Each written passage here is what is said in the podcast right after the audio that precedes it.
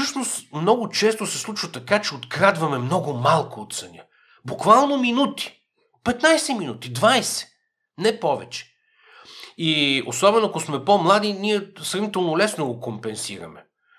Но всъщност това е един сънен дефицит, който се трупа. Доцент доктор Красимир Ранков е консултант по медицина на съня. В епизода си говорим за различни аспекти, които ще ни помогнат да имаме по-качествен сън. Ако съдържанието ти допада, ще съм благодарен да се абонираш за непримиримите в платформата, в която слушаш. Така ще спомогнем за разрастването на канала и да продължавам да те срещам с висококачествени гости. Приятно слушане!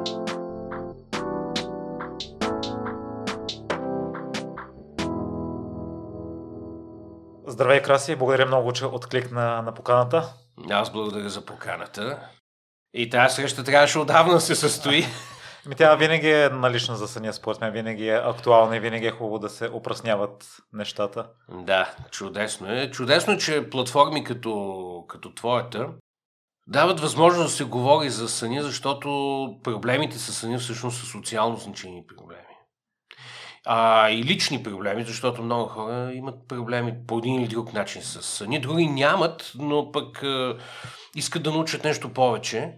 Така че такава неформална обстановка мен много ми допада за, за такъв разговор, където могат да се подхвърлят въпроси, да се връщаме на е, стари въпроси, да коригираме отговори. Според мен е, това е правилният съвременен формат. И в, в такъв случай, Краси, какви могат да са проблемите, които да проистекат от недобър сън? Значи това е много широк въпрос. А, медицината на съня, която е в държави като Штатите, Канада, Австралия, Нова Зеландия, си отделна медицинска специалност. В Европа обикновено е прилепена към някои други специалности. Уши носи гърло, пулмология, кардиология, неврология най-вече. Едното и другото има основание. Но медицината на съня различава около 80 заболявания. Сега модерното е да се казва, че това са проблеми на съня и бодрстването, не само на съня. Защото има и такива които, проблеми, които се отразяват на дневното ни битуване. Нали? И може корена да е в съня. Но има и обратната възможност. Нали? Дневни проблеми всъщност да се отразят върху качеството на съня. Тоест двупосочна е връзката. И проблемите могат да бъдат много различни. Те могат да бъдат от недостатъчен сън до прекалено голям сън. Нали? Може да бъдат, съня да бъде достатъчен по количество, обаче качествено да страда. Тоест, имаме 11 часов сън, примерно, човек се събужда като убит. Нали? То все едно не е спал. Тоест, има много какво да се, да се разрови, когато един човек просто ни каже ами нещо не спи добре. Нали? Това е толкова общо, колкото нали, като не, не виждам добре. Какво не виждаш? Цветове ли не виждаш? При определена светлина ли не виждаш? Е така и при съня. Така че, когато някой се оплаче, трябва много подробно да го разпитаме. А, и ако искаш, може да започнем с това какво е нормален сън изобщо. Нали, има ли някакви норми въобще? А, сега, по принцип, всяко нещо в, в този свят се разглежда от две страни, като количество и като качество. Количествените параметри на съня, ако можем да кажем, че има някакъв, някаква норма, е горе-долу познатото ви около 8 часа сън. Говориме на денонощна база, нали, за 24 часа. Като в а, това нещо може да се включат и следобедните дремки, който може да си го позволим. А, сега, 8 часа, 8 часа, но тук има доста индивидуални различия между хората. Има така наречените шорт слипъри, хора, които спят по принцип по-малко, ма те не се чувстват зле от това. Спят 7 часа, 6 часа има някои спът и се чувстват чудесно. Нали? Това не са болни хора, не се нуждаят от никаква терапия. Те не се ги оплакват. Нали? Чувстват се прекрасно. Ама на другия край на скалата има така наречените лонг слипери. Те пък са хора, които по-дълго време спят. Пак не са болни, пак от нищо не се оплакват, освен от това, че може да ги събудиме по-рано. Нали? Така че а, те примерно се нуждаят от 9 часа сън, 10 часа сън. Нали?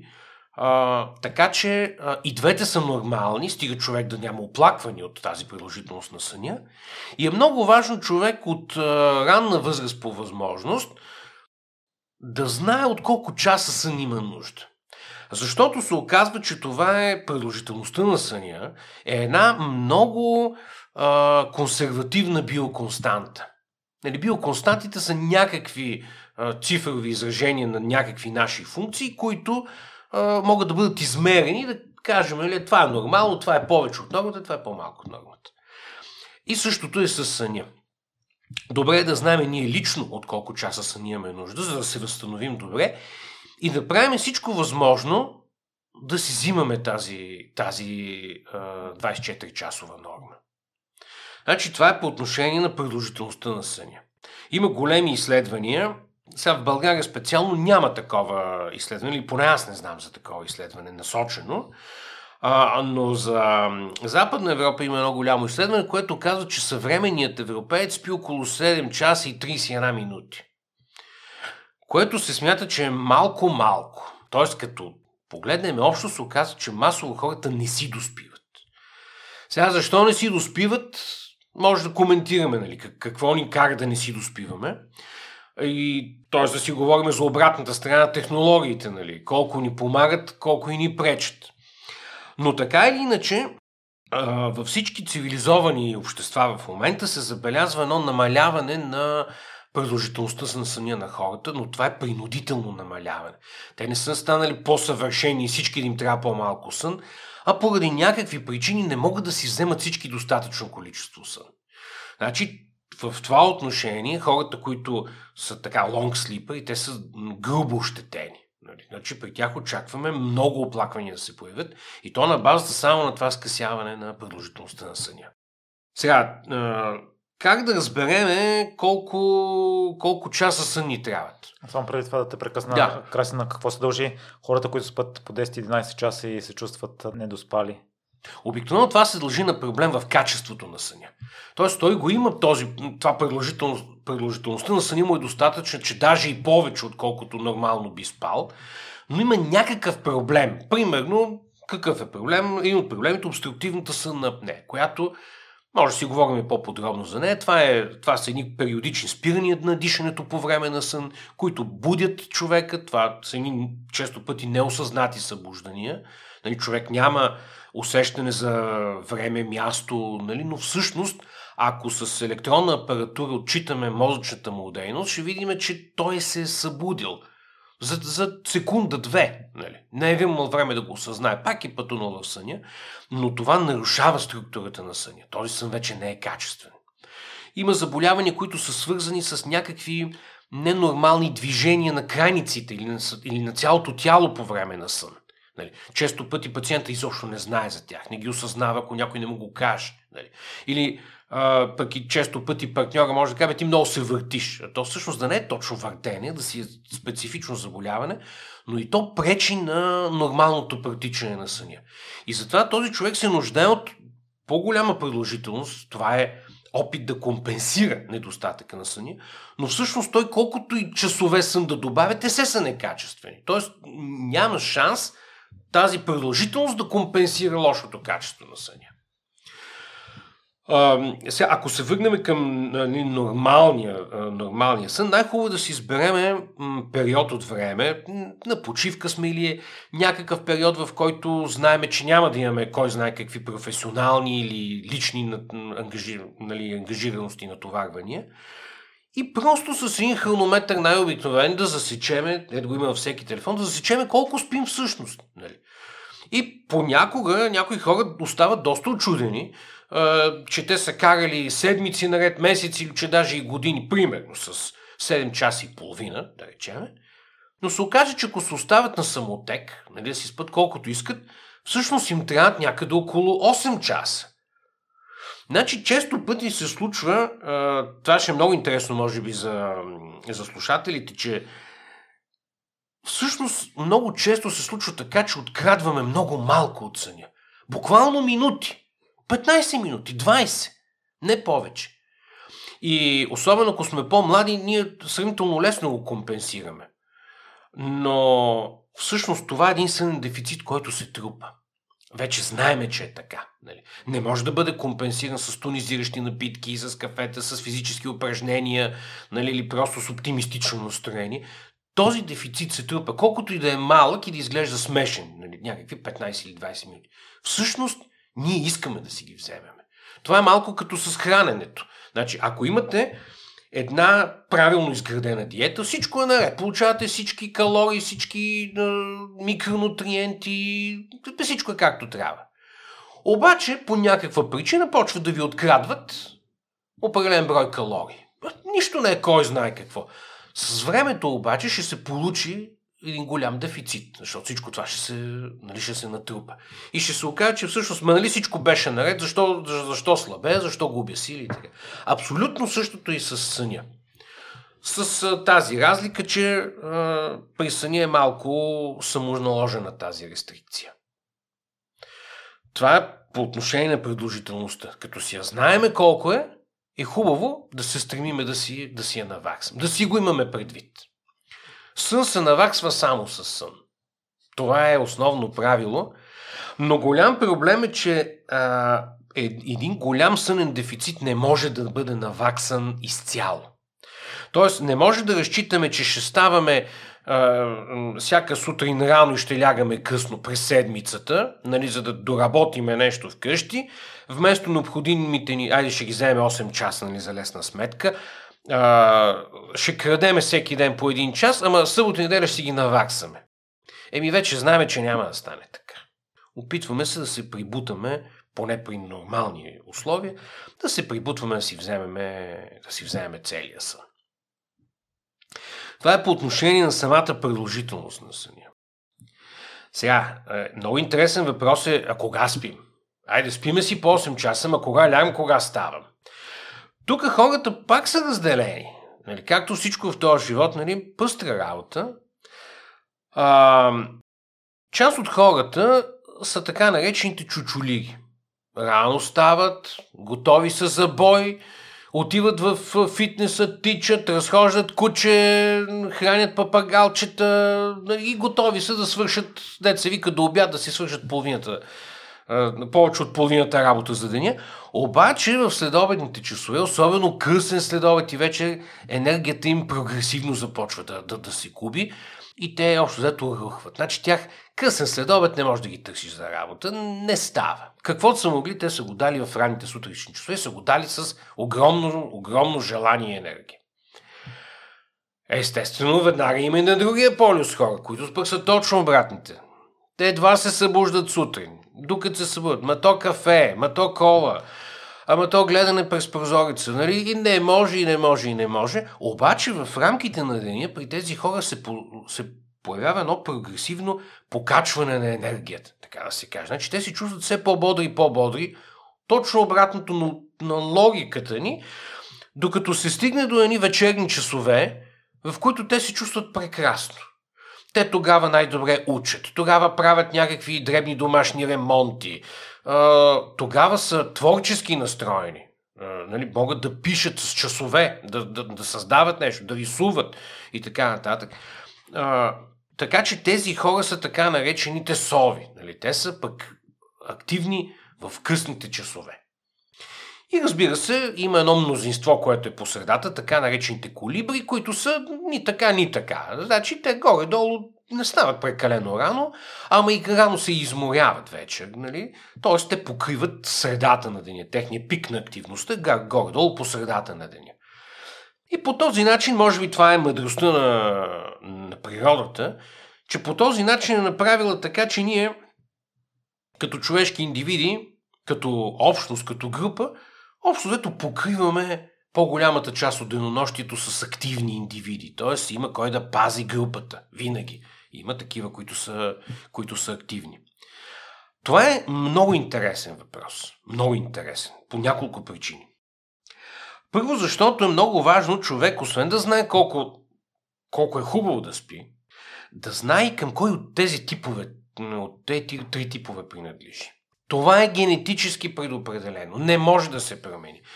упражнения, напитки, специални тонизиращи, нищо не помага. Значи това е природата на човек.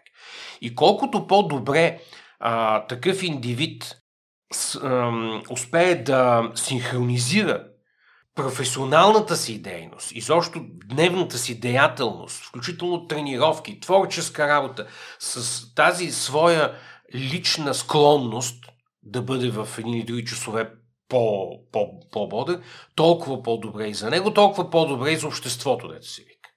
Нали? Защото м- този човек дава максимум от себе си в тези часове. Е колкото и да го караме да ги даде в други, и да го наказваме, и да го стимулираме, се тая няма да стане. Така че това е нещо, което апелирам м- нали, на слушателите да, да се опитат да изследват сами за себе си.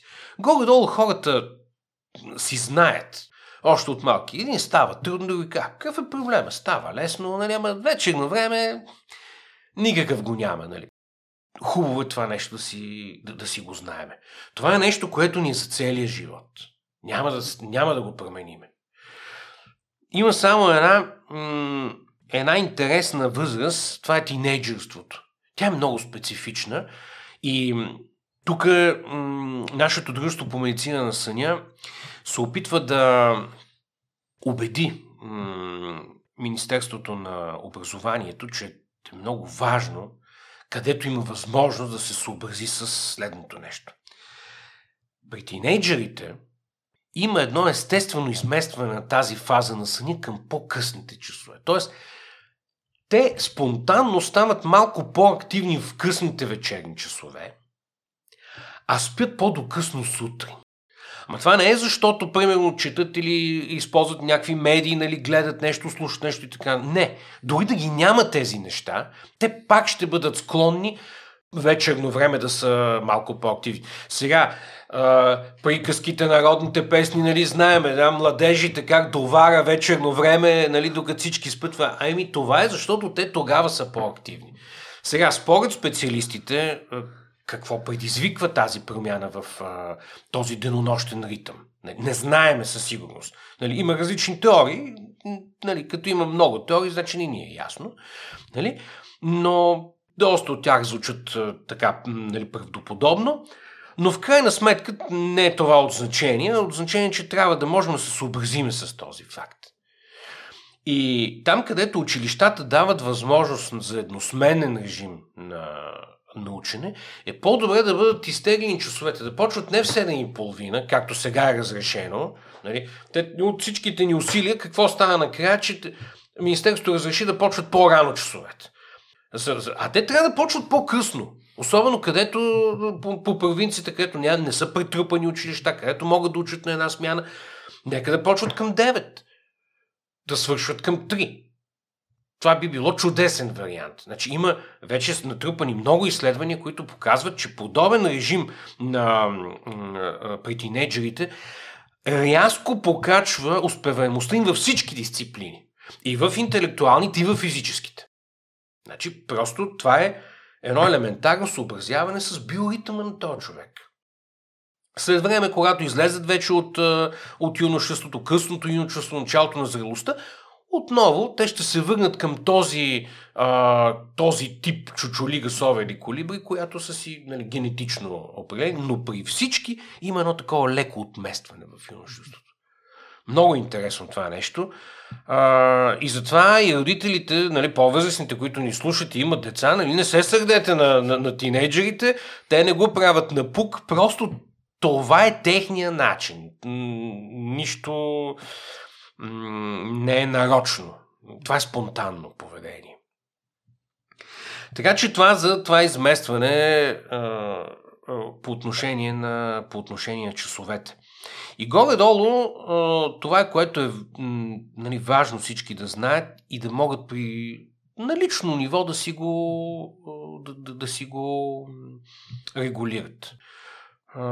Аз, например, си спомням, че като студент, аз съм учил предимно вече. Смисъл, тогава най-добре, най-добре учих. А, особено ако, бяха, ако имаш някакви логически а, задачи, нещо логически се това беше ми най-лесно, най-лесно вече. сутрин и до ден днешен се стремя да върша по възможност повече рутинна работа, която няма опасност нещо много да, нещо да сбъркаш. Сутрин, например, не мога да свърша нещо без списък. Забравям го. Нали, не ми е добре структурирано, докато вечер много по-лесно а, върша неща и обикновено си структурирам нещата за другия ден. Нали, докато повечето хора са, нали, много хора са по друг начин. Като станат, първо си структурират деня и след това започват с задачите. Е, аз съм обратно. Аз трябва първо да, да си ги структурирам вечерта, да преспа, па тогава да ги правя. Така че това са различни стилове, няма нищо лошо нито в един, нито в другия. Просто е хубаво да знаем кое е добре за нас и да си се придържаме към него. И до момента наблегна основно на количеството, за качеството нещо. То, то отново е общо много обширно. За качеството въпросът е много интересен. Сега, ако нямаме някакво заболяване на съня, или ако няма някакви, а, как да го кажем, а, проблеми в условията, проблеми в условията, при които спим, сънят е нещо, което е спонтанно. Значи има една фраза, която много обичам и винаги я казвам, че съня е като мокър сапун. Нали, той върши много работа, само че не можеш да го стиснеш. Нали, не можеш нещо насилно да направиш с него. Така че, когато си дадеме възможност да спиме колкото часа трябва и легнеме, когато спонтанно ни се доспи, би трябвало съня автоматично да върви по правилния начин. Тоест, качеството му би трябвало тогава да бъде добро. В такъв случай, това върху което трябва да наблегнем е какво би попречило на нормалния сън, след като то е нещо, нали, нещо спонтанно. А, значи, това е една област от а, една група от съвети, които се дават към, а, към всички, нали, не само пациенти, здрави хора, които са, а, се наричат хигиена на съня. Значи, това е група от, от съвети. Значи първото е да лягаме, ако е възможно, по едно и също време. И да ставаме по едно и също време. Даже има фраза, която пак винаги цитирам. Хората, казва, хората си навиват будилниците за ставане, ма трябва да ги навиват за лягане. Защото е забелязан един феномен, че нашият навик за ставане сутрин е много по-устойчив, отколкото навикът за лягане. Ние може да се почувстваме вечер сънливи, но на сила може да изкараме още час или два. Нали? А, докато ако сме свикнали да ставаме примерно в 6.30 да се приготвяме за работа, дори да не ни стига съня, много късно сме легнали предната вече, ние дори без будилник пак спонтанно ще се събудим в 6.30. Значи, всеки, който е свикнал да живее под режим, знае, че обикновено се буди секунди преди самата аларма. Това е защото има вътрешен часовник. Той е на ниво клетка, на ниво специфични структури в нервната система, нали, т.е. на много нива са тия биологични часовници в нашия организъм, но той се оказва поразително точен. И доказателство за това е способността ни да се събудим спонтанно и без аларма по едно и също време. А, така, значи, а, едно от нещата, които биха ни пречили да спиме добре, това е а, нарушаването на този ритъм на съни бодрстване, т.е. нарушаването на часовете. Значи, първо, ако е възможно да се придържаме към, едни същи часове. Ако е възможно да се придържаме към тези часове и събота и неделя, т.е. и през почивните дни. Сега това е съвет, който се дава, трудно изпълниме, а, нали, за някои хора дори невъзможен, които се опитват да наваксват нали, сън през събота и неделя, но, но е добър съвет. Нали. Особено с хора, които имат а, разстроен сън, защото с възрастта, колкото по-възрастни ставаме, има причини, те са на, на ниво нервна система, съня леко да се разстроива. Често пъти възрастните хора се оплакват от едно мнимо безсъние. То не е, не е не е съвсем реално безсъние при всички тях, нали? но се оказва, че те имат абсолютно разпокъсан график на, на сън и бодрстване. Гледат някакви сериали и филми, преспиват малко през деня, така че е, имат проблем с графика си на сън, а не с общата продължителност на съня. Ако със специално устройство им засечеме продължителността на съня, ще се окаже, че те си спят колкото и преди години са спали. Примерно тия 8 часа. Обаче той пръстат в рамките на, на целия ден и съответно те не могат да консолидират този нощен сън. Това е, това е голям проблем при тях. При младите обикновено това не се среща. Те са толкова активни, че имат ли възможност, лягат, спът и така. Така че това беше първото нещо графика. Второто нещо, което е, което може да кажем, е това е осветеността. Сега, това, което беше доскоро съвета, да се избягват вечерно време емисиите на синя светлина от екрани, от тези устройства, които сега ползваме. Телефони, таблети, старите телевизори имаха силна емисия в синята светлина. За новите това по-не, по-не въжи. И за това започнаха различните фирми да предлагат а, или такава функция вградена към устройствата си, такъв а, night mode го наричат, нали, нощен режим, а, или може да си свалиме за тези устройства разни апликации, които да позволят да се филтрира синята светлина от екрана. Сега, логиката на това нещо е, че при намаляване на осветеността, околната осветеност, започва мозъка да произвежда един хормон, мелатонин, той е нали, известен е, който доскоро се смяташе и така има гражданственост, че е хормон на съня, че предизвиква сън. Сега вече знаем, че не е точно така, че това е хормон, който всъщност обявява на мозъчните структури, че, че идва нощ. А какво ще се случи вследствие на това, вече отделна работа. Защото при нас, например, се получава това усещане за сънливост, нали, за сумнолентност. Обаче при гризачите не е така. Плъховете, например, стават много по-активни тогава. Пак имат повишено производство на мелатонин. Той е обявил на мозъка, че става вечер, обаче за мозъка това вече е друг сигнал, че е време да излизат враговете с път и така нататък. Нали? Вече да щъкат мишлените. Нали? Така че идеята е, за, специално за нас хората, че тази синя светлина ще, а, би попречила да се произвежда този хормон на съня и съответно нашата сънливост би била по-малка. Сега, това е вярно до голяма степен, но вече се знае, че не само синята светлина, а всяка друга ярка светлина а, би могла да попречи на съня. А, това е проблем, защото м- съвременните хубави, скъпи телевизори, лаптопи, таблети и така нататък, те имат едно подсилване на цветовете, за да направят образа по-привлекателен, по- по-атрактивен.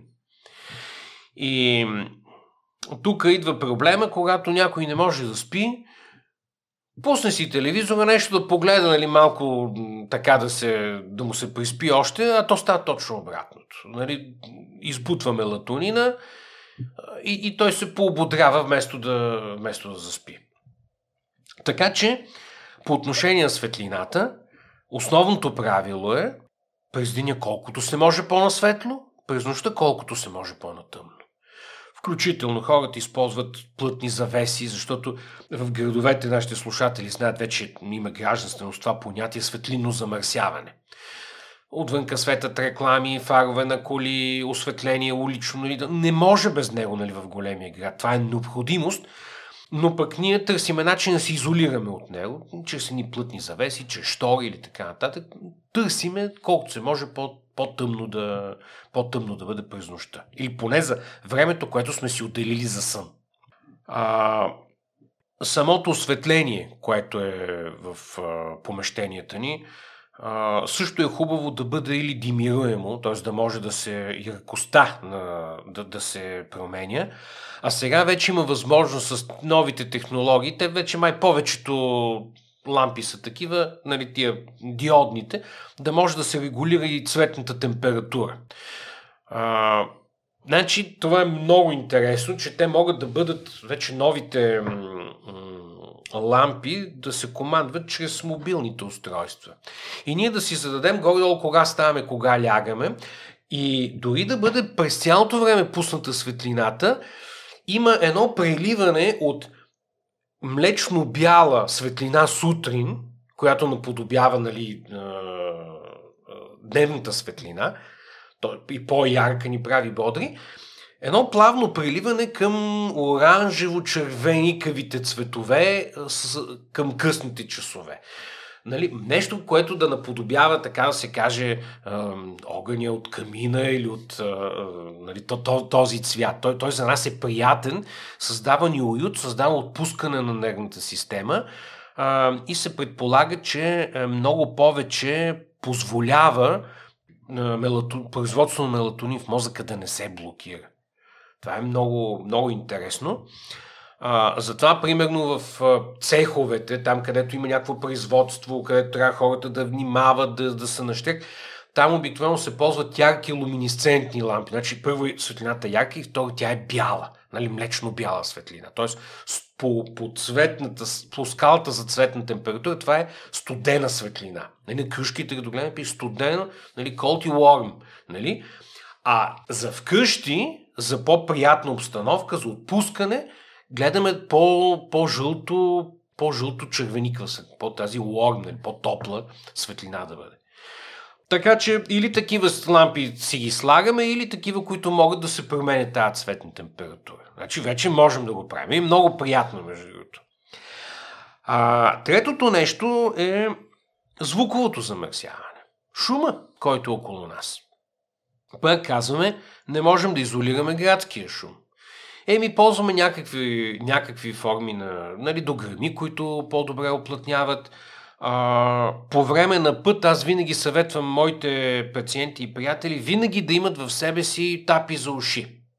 Да свикнат да ги ползват, защото а, попадаме в различни ситуации с други хора в а, едно спално помещение, там в хотел ли ще бъдеме, пътуваме с влакове, с самолети, където се налага да преспиме. Обаче шума, особено ако не сме свикнали на него, може абсолютно да ни ликвидира съня. Затова е хубаво а, хората да, да, се, да свикнат да ползват такива антифони, както се казва, средства, които намаляват звука. Всеки да намери за себе си, което му е най-удобно. Аз включително имам роднина, който от много-много години спи с слушалки. Ма такива големи, като... Така е, така, така е свикнал. Съня му е прекрасен.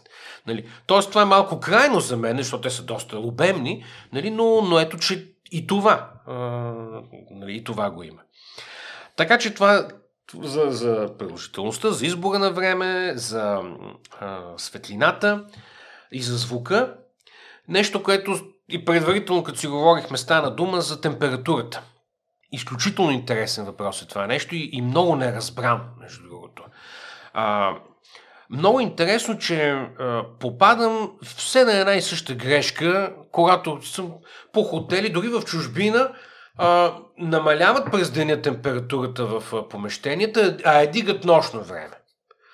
А трябва да бъде точно обратното. Значи, когато ние сме активни през деня, сме в някакво затворено помещение зимно време, ние не сме навлечени с дрехи, нали, изправени сме, краката са ни по-боси, отколкото нали, не са завити с одеяла и така нататък. Тоест тогава ни трябва малко по-висока температура, а когато легнем да спиме точно обратно, тогава температурата е хубаво да намалее. Защото а, всички изследвания показват, че идеалната температура за сън се колебае някъде между 18-20 градуса. Тоест в този сравнително тесен диапазон. Значи да не е прекалено ниска, за да не зъзнем, да не е прекалено висока, нали, за да не се, да не се потиме, защото топлоотдаването ни се, се затруднява. Значи е хубаво да, ако имаме възможност да регулираме температурата чрез командване на парното или на климатик или там на каквото отоплително тяло ползваме, е хубаво да предпочитаме по-низките температури, отколкото по-високите. Това е много важен въпрос. А, и той е свързан с, а, и с съня при децата. Родителите са склонни да прегряват децата и се чудят защо те не могат да спят.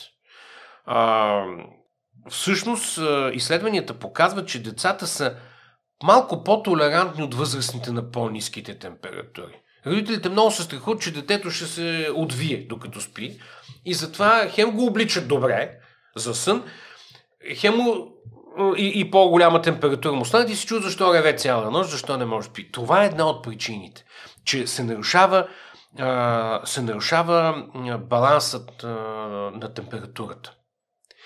И тук една моя любима тема е за постелъчното бельо, за това с какво спим. Значи това никъде няма да го намерите като въпрос, който се обсъжда, обаче аз много обичам да го обсъждам, когато ме поканят някъде. А, сега, отивате на работа и вие носите някакви дрехи. Вкъщи, като се върнете, носите други дрехи, домашни. Като отидете в фитнеса, носите спортни дрехи. Ако отидете а, на някакво специално събитие, са ви покани, там носите други дрехи. Нали? Е, добре, по каква логика да не ползваме специални дрехи за сън? Защо си нямаме униформа за сън? Нали? И такива дрехи има. Това са пижамите и нощниците. Нали? И хубавите, хубавите са направени от хубави материи. От материи, които съдържат малко изкуствени влакна, за да, мож, за да, за да позволят доброто изпарение на вода от тялото, да не го потят и в същото време да запазват топлината.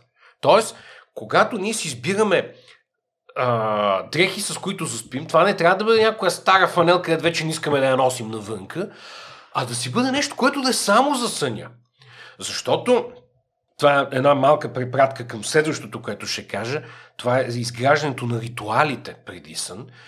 Всъщност, когато сложите съответната униформа, вие, вие вече започвате да се чувствате по съответния начин. Както няма да отидете на фитнес с костюм, нали? и няма да отидете на шефа, като ви викне, няма да отидете по анцук при него. Нали? По същия начин е с облеклото за сън. Що ме го сложите на вас, грубо казвам, вече ви се доспива. Това е сигнал. Лягаме си. Нали? Това е толкова силно изразено при децата, толкова ясно се вижда при тях, че в момента, в който им се сложат пижамките, защото нали, на децата всеки купува хубавите пижамки, слага ги, ама за себе си, нали, айде бе, нещо старо тук да го доизноси. Нали.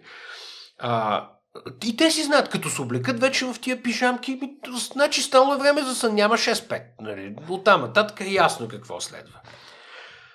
Това са на което спим. Постелка, която да е по възможност нали, памучна и това с което се завиваме. Сега ще кажа нещо, което е много интересно и много слушатели най-вероятно не го знаят. А, опасността, която се крие в тези олекотени завивки. Сега казах 18 градуса, което значи трябва и добре да се завиеме, нали? Не може да отгоре да нищо да нямаме. Проблема на лекотените завивки, че обикновено те са от някакъв, а, някакъв изкуствен материал, който е много лек, пухкав е, създава, а, създава така а, една въздушна изолация от околната среда, но много често задържа влагата. Тоест, това ми го каза един мой пациент, който е производител на матраци, и той каза, имай преди, Красимир, че нощно време отделяме вода, вика се едно си изсипал върху матрака две чаши вода. Поне. Значи, ако е по-топло, още повече. Тоест, отново отиваме до там, че е хубаво да избереме завивка, която да бъде малко да съдържа повече естествени материали по възможност. И сега тук е втората опасност. А, самото улекотяване на завивката се оказва, че влияе върху съня. На пръв поглед си казваме, а, по-лекичко, по-добре, нали така като дреха ни е худо е по-лек. Всъщност обаче се оказва, че когато се завиме с нещо, което е по-тежко, като нали, на село Юргана на баба и как добре спим с него, е защото когато завивката е по-тежка, имаме усещане за пригръдка и за уют. Това вече се знае и затова вече се произвежда така, така наречените waiting blankets, отежнени одеяла, отежнени завивки. Значи това са завивки, на които нали, като бъклавички са разчертани, нали, са шити. И в тия бъклавички има някакви а, перли. Или от някаква смола, или от, а, или от а, или стъклени перли. Тоест, може да стане малко по-тежко от дялото. Даже си има и норми, че обикновено много добре се приема около отдяло, което е тежко около 10% от личното ни тегло. Което на пръв поглед не е малко, но всъщност се оказва, че дори само това при много хора рязко, рязко подобрява съня. Те се чувстват прекрасно с, с тези отъжнени отдела. Даже наскоро гледах а, а, едно момиче, което шие в България такива отъжнени отдела. Трябва да му намеря пак адреса нали, за повече информация, но някои производители на, нали, на Запад, естествено, за момента започват да предлагат такива тежки дела и те все повече набират популярност. Така че това е, според мен, много интересна информация, сравнително нове. Включително се използват при деца с аутизъм, защото там има някои проблеми с цикъла на сън бодрстване и има статистически данни, че при тях подобряват, това подобрява съня. То това усещане за, за допир, за уют, нали, с това отежнено одяло. А, също така нещо, което много, много ми харесва винаги да го споменаваме а, нещо, което вече тотално не е на мода, а, но ще се върне, ще видите, това е, това е шапката за сън.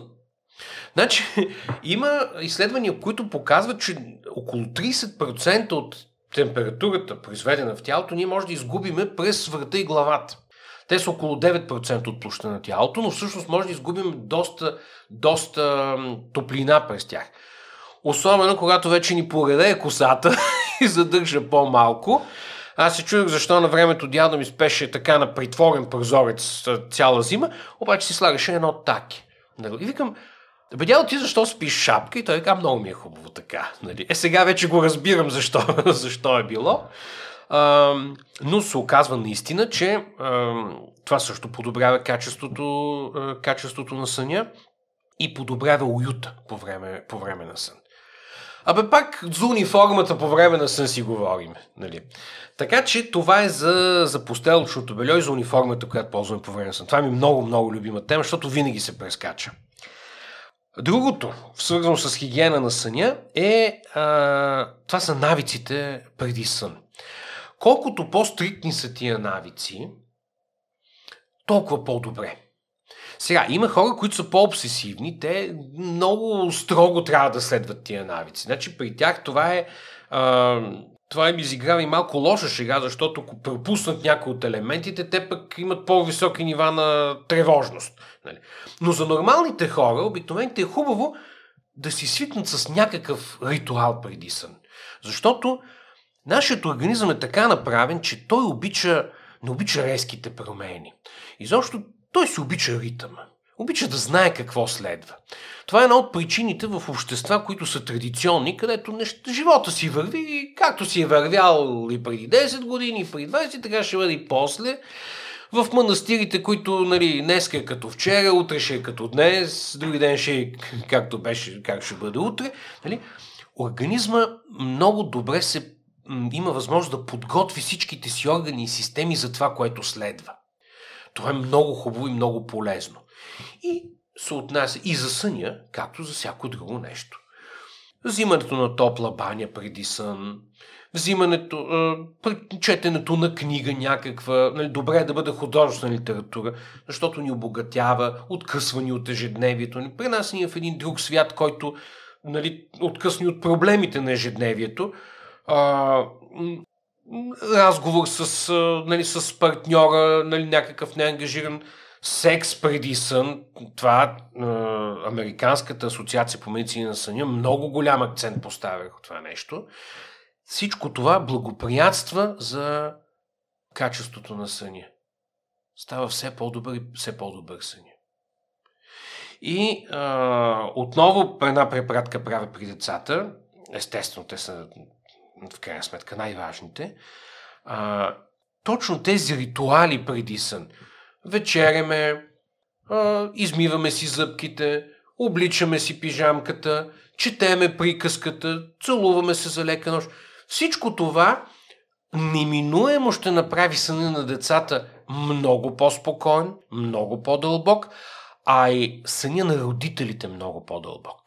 Смисъл, няма да бъде смущавано това, че детето непрекъснато става, плаче, иска някой да го гушка, нали, така нататък. Просто всички тези ритуали така подмамват детето, че аз лично съм го забелязал, това и при двете ми дъщери, че когато а, нали, лягахме, почваме да четеме приказка, а, нали, колкото и да са така възбудени, ни какво става по-нататък в книжката, това, горе-долу след две-три страници се оклимва първата, после другата и само ми остава да ги целуна и... Нали. Това е нещо, което а, много родители, къде поради небрежност, къде поради куп други ангажименти, го прескачат. А, според мен това е грешка.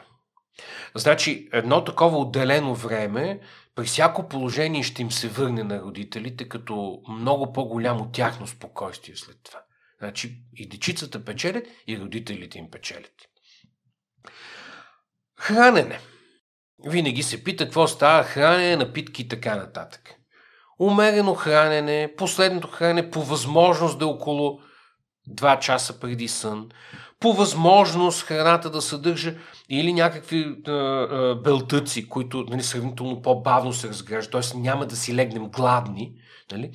или някакви бавни въглехидрати, които, нали, ако искате, ще и в подробности могат да влеза, но предполагам, че специалисти по хранене много по-интересно ще го разкажат от мене.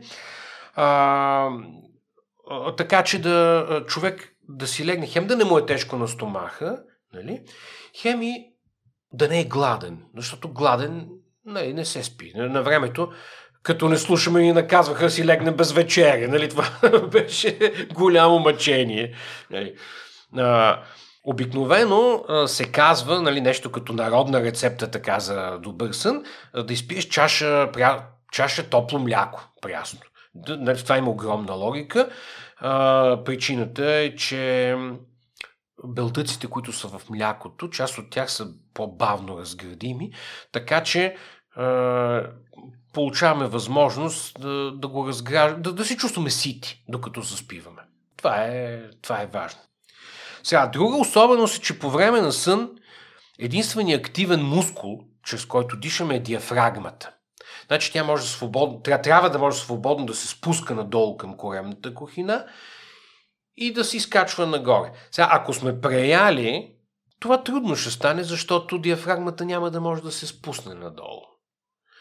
А, затова призива нали, да се оставим време между, между вечерите и лягането, за да може малко от малко да се публичи стомаха, съдържанието на стомаха да намалее. Алкохол. Много хора обичат алкохола, защото той ги отпуска психически и, и физически. Нали, отпускаме се, чувстваме се по-добре, особено след напрегнат ден. Проблема е, че алкохола ни въвежда по-лесно в съня, но разбърква фазите на съня. Значи съня е изграден от отделни фази, които следват по определен начин една след друга. Нали? И правилната му структура, т.е. правилното следване на тези фази е от много голяма важност. Съня позволява тези фази да се случат, но те се разбъркват. А по-големите количества блокират фазата на сънуването.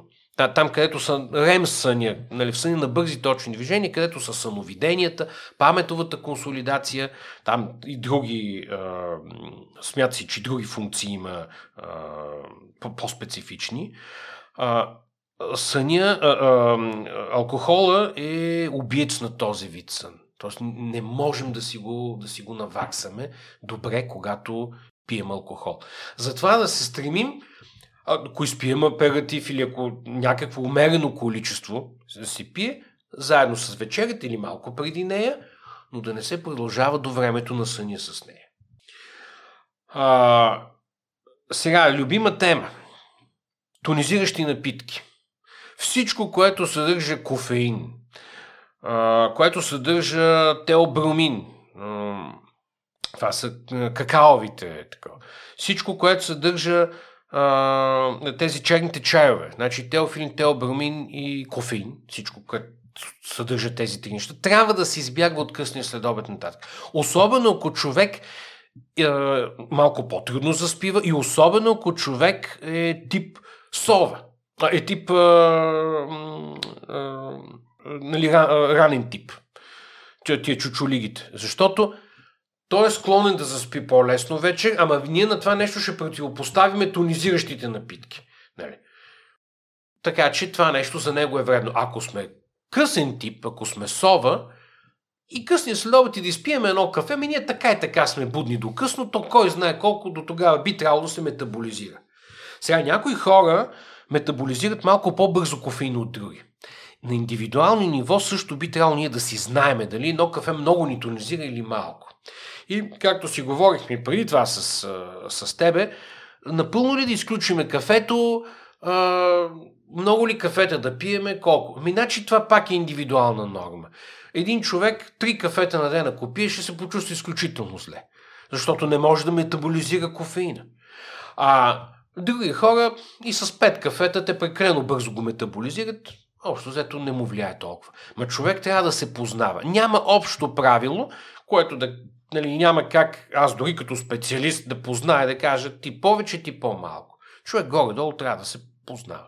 Ако можем да дадем някакъв, а, някакъв общ съвет, то е по-добре малко, отколкото повече. Так, так, така би го казал аз.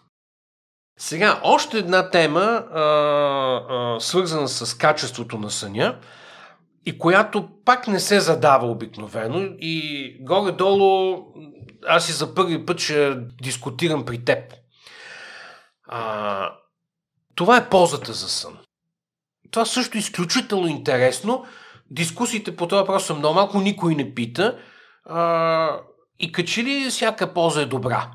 Сега, ако сме здрави хора, няма ни нищо, наистина всяка полза е добра. Ще стане за сън. Обаче има специфични състояния, които изискват и специфична полза за сън. Ще започна с нещо, което е много често срещано и това е а, рефлукса. Стомашния рефлукс. Това е връщане на киселинно съдържание от стомаха към хранопровода по време на сън, защото тогава сме в хоризонтално положение. Тогава е полезно да се спи наляво.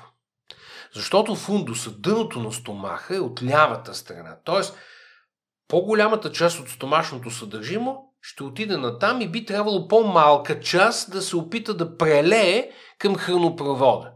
Значи това е точно обратното на този съвет. Не лягайте наляво да не си затискате сърцето. Няма да си затиснете сърцето, няма такава опасност да не се притесняват слушателите. Не мож, това не може да се случи. А, но за хората, които са с, с, с то, то, това заболяване, този стомашен рефлукс, лявата позиция на сън е изключително добра.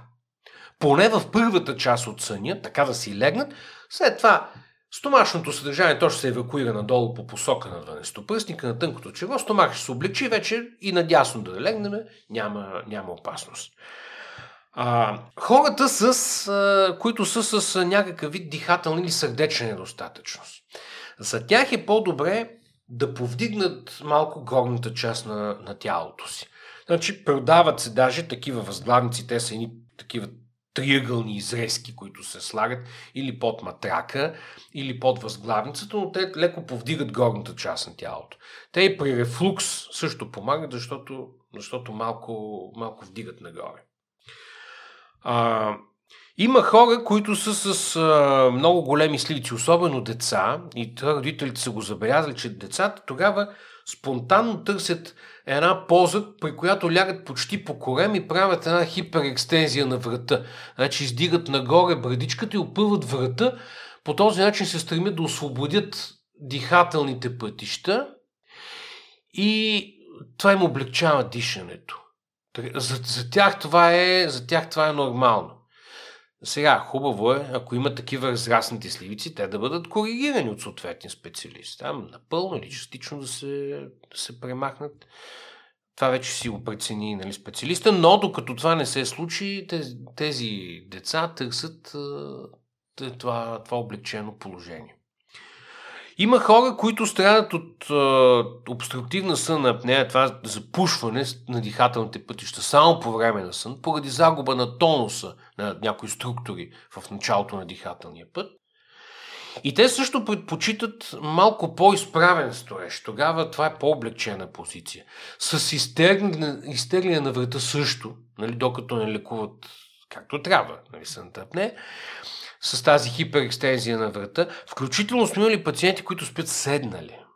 Не могат да спят легнали. А имаме пациенти, които спят коленичили и облегнали само лактите и горната част на трупа, облегнали на, а, на легло или на стол или на някакво кресло.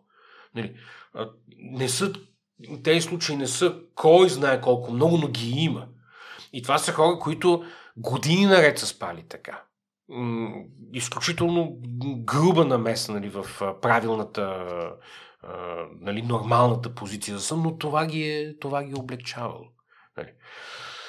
Сега, а, има м, някои а, начини за залягане, които също, а, също могат да се споменат. Това е а, спането на една страна или по гръб. И тук хората пак се делят две групи. Има така наречените сайт слипери.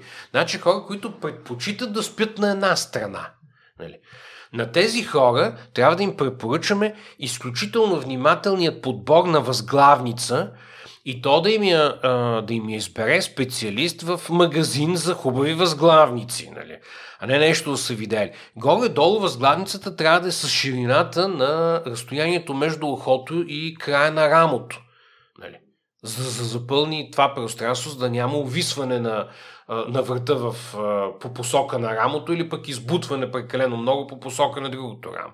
Значи горе-долу стремеже гръбнака, като се почне от първи шиен прешните до опашката, ако е възможно да бъдат на, на едно ниво. А, нали, нали, хоризонтално, а не да има, да има някакви, някакви огъвания. А, също така много интересно е използването на допълнителни, допълнителни възглавници. Има една много интересна техника, която и ти, и слушателите могат да проверят в интернет. Е интересно описана. Тя е от Китай идва, или поне аз това съм видял, нали? А, това е техниката на а, императора и петте бамбукови съпруги. Всъщност, това идва от там, че възглавниците на времето са били бамбукови в, в Китай, са се плели, както сега плетем кошниците. Нали. Сега вече се използват нали, възглавници, които са с дреп вътре, нали, или с къщита, а, такива от донапредени къщета или някаква друга вата. А, като едната е нали, прилягане на страни, едната е под възглавницата, другата е под китката на, на изведената ръка в страни, за да няма прекалено опъване на сухожилията в лакета. А, третата е а, пред гърдите, така че да я прегърнеме, нали, да, да, да, да не ни тежи ръката, която е горната.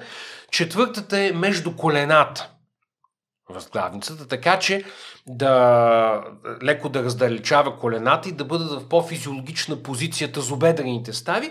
И петата е от към гърба, да пази топлината от към гърба. Нали, това е. Сега с някакви модификации, къде с повече, къде с по-малко нали, такива допълнителни възглавнички, всеки може всъщност да намери някаква такава удобна позиция. Но вече, особено за при жените, които са с по-широк таз, а, а са привърженички на спорта, така че а, бедрата им не са прекалено широки, се оказва, че такава възглавничка поставена между колената, когато са в странична позиция, изключително много облегчава а, тазобедрените стави и кръста. Много интересно. Цялото това е... Вижте, вижте сега, Миро, до тук си говорим само за нормалните неща. Дори за болести не говориме. Не говориме за нормали. Говориме само за нормалните неща. И виждаш, че медицината на съня, изобщо знанията на съня, е нещо, което е първо огромно, второ, много неща не знаеме, нали? А, трябва да си признаеме, че поне по отношение на страданията на заболяването на съня още чоплиме по повърхността. Причиня повечето от тия заболявания не знаем как да ги лекуваме. Нали, много сме добри в диагностиката, но още не може да ги лекуваме. Значи тия, дето ние ги обучаваме, колегите идват след нас, толкова много работа имат да свършат милите. Им пожелавам страхотен успех и страхотно забавление по време на изучаването на тия неща. А за всички, които ни слушат,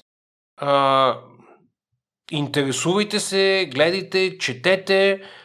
Една трета от живота ни е сън. Е по каква логика ние за будното си състояние правим какво ли не, па за съня бе къде дойде. Нали? Спиме на неподходящи повърхности, спиме в неподходящи помещения. А, бе да, едва ли не съня за нас е нещо като а, досадна необходимост. Нали? А всъщност то е, то е база. Нали? За да се случват хубаво, правилно, да сме щастливи, нещата да сме щастливи в ежедневието си, ние трябва да сме се добре наспали. Иначе, иначе нищо няма да стане. Още нещо, свързано с, а, с съня.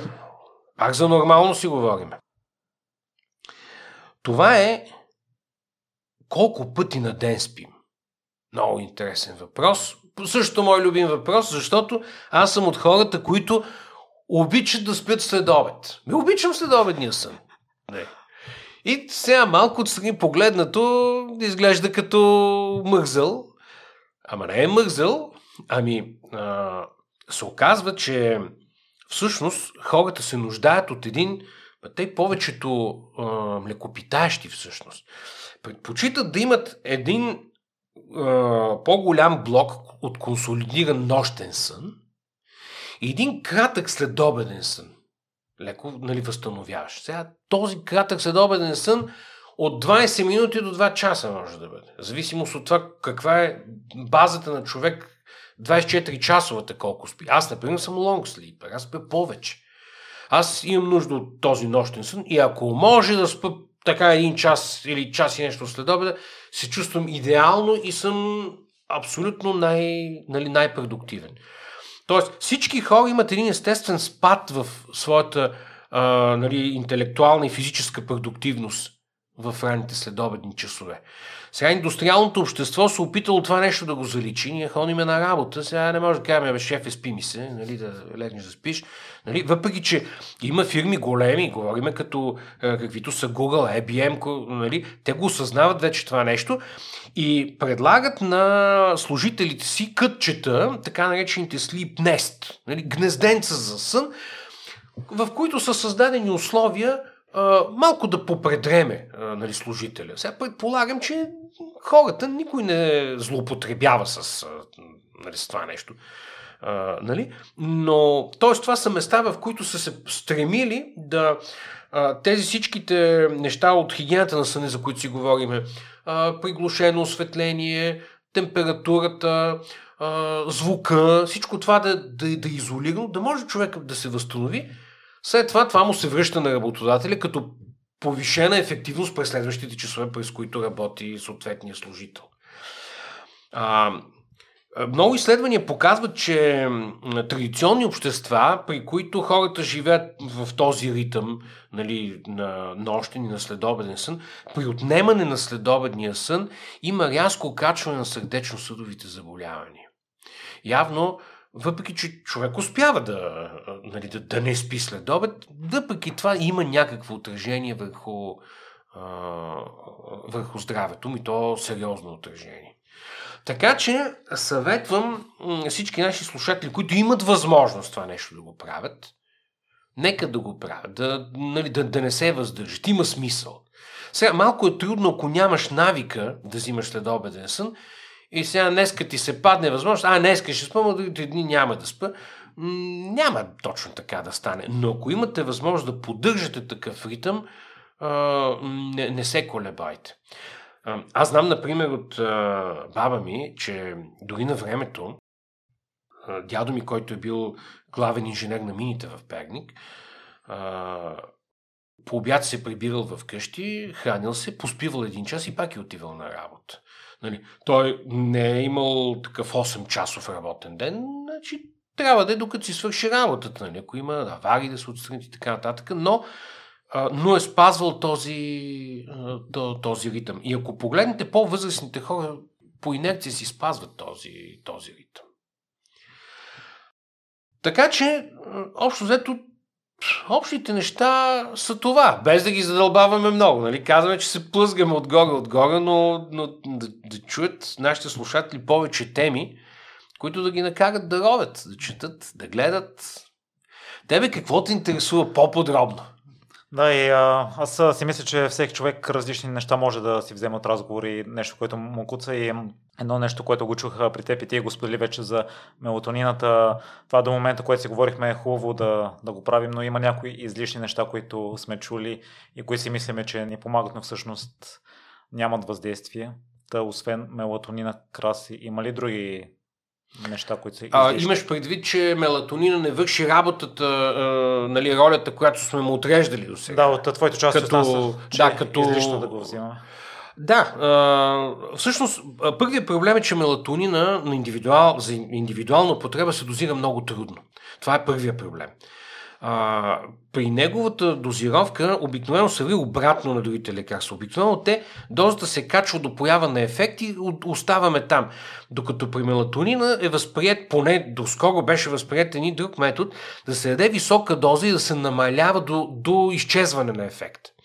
Сега, проблема е, че е, този ефект много трудно се доказва, има ли го, няма ли го хората, които взимат мелатонин, обикновено имат много голям успех, ма той е в рамките ни, на, един начален етап от месец, месец и нещо, ама горе-долу толкова е ефекта на плацебо ефекта на лекарство. Нали? Действа ми, защото много искам да ми подейства.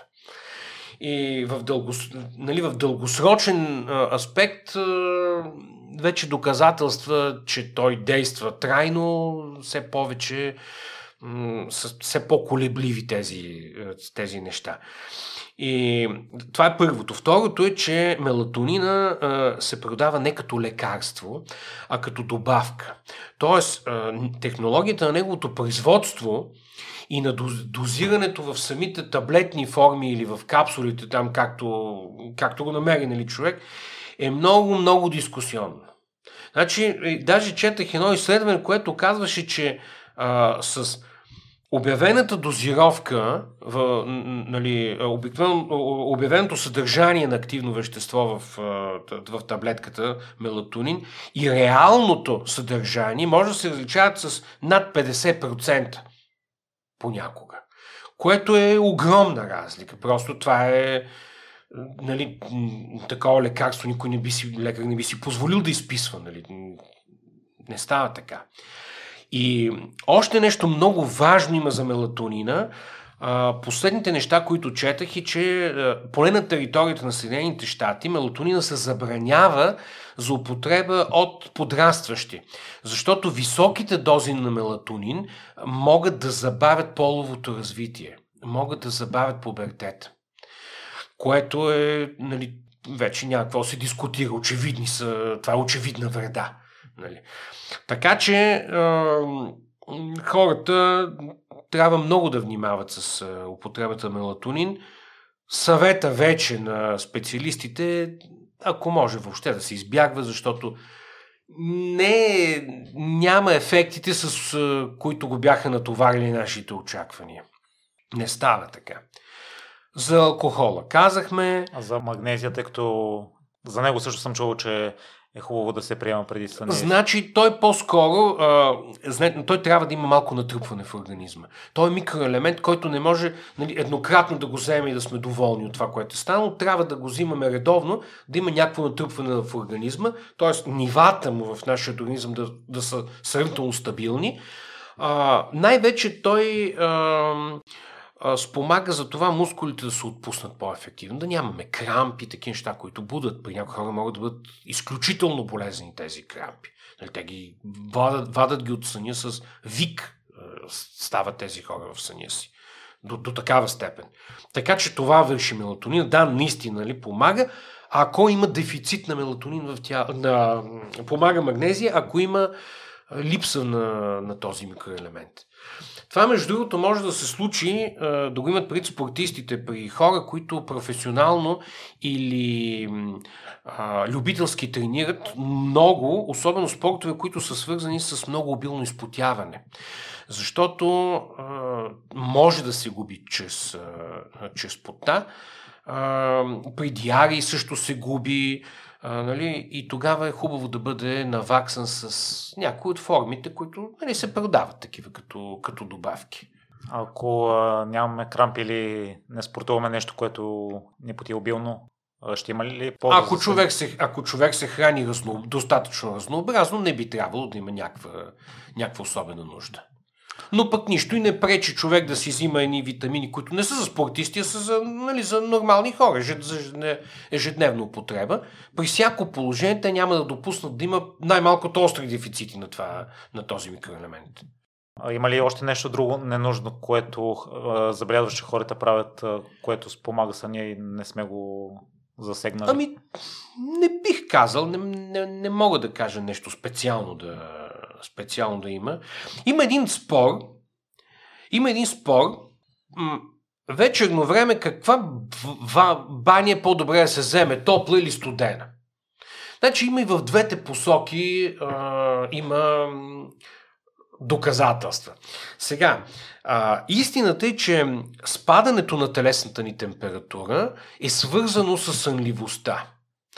Само, че това е естествено спадане на телесната температура. Тоест не мога аз да се охладя външно и да кажа, ето това ме приспа. Въпреки, че в книги, които съм чел, и то писани от изследователи на съни, се застъпва тази теза точно.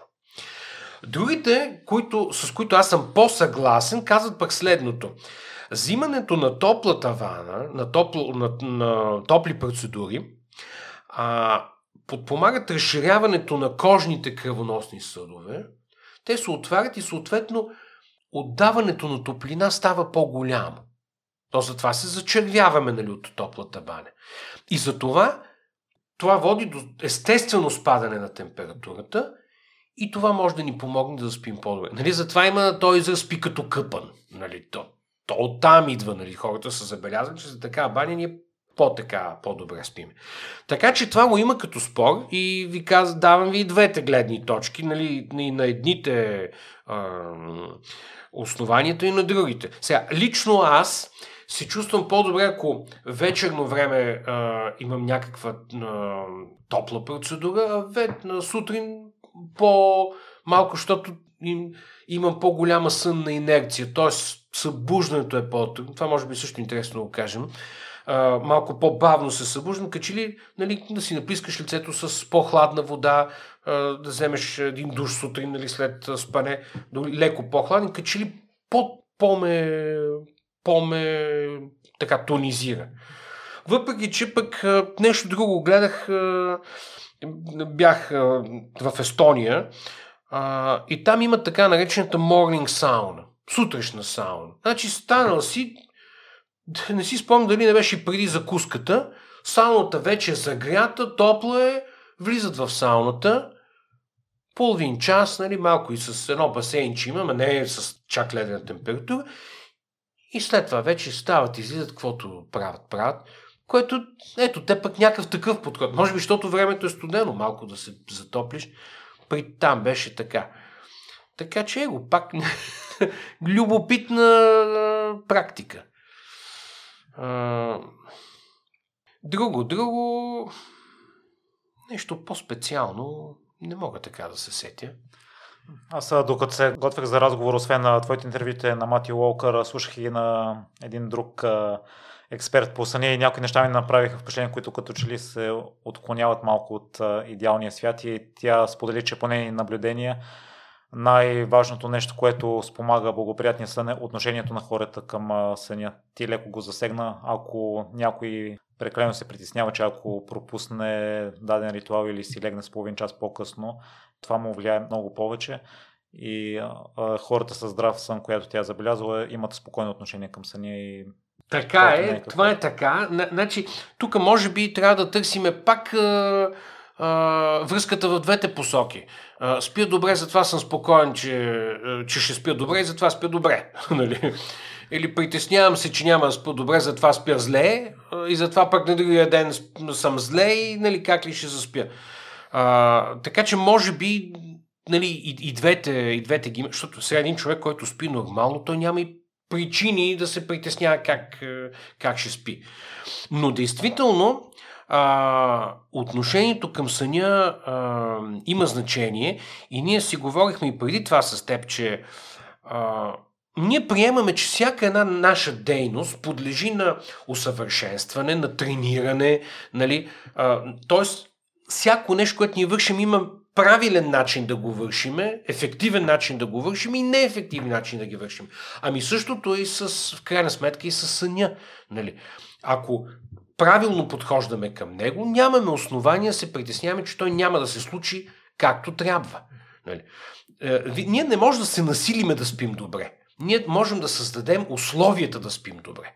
И оттам нататък вече всичко става, всичко става по естествен начин. Нали? Достатъчно мъдро е тялото ни, нали, нервната ни система, за да, за да ги за си станат нещата. Така че а, а, правилно е това нещо и не случайно съвременните съвременните ръководства, съвременните гайдлайни в медицината на съня, при справяне с инсомнията, нали, за, за безсънието, много-много акцентират върху психологическата работа с пациента. И си има специалисти, които това, нали, това са, го правят. А, нали, да се изясни защо този човек има такова отношение, какви са очакванията му от съня, нали, какво, какво чака да се случи. Нали? Има си подход, има си нали, някаква методика, която те адаптират към съответния пациент а, и това нещо, това нещо работи. Но така или иначе, експерта, за който говорите, нали, те са много, едва ли познавам всички, действително има, има причини да твърди такова нещо.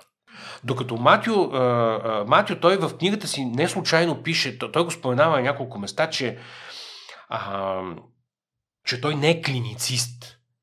Значи той е следовател на съня.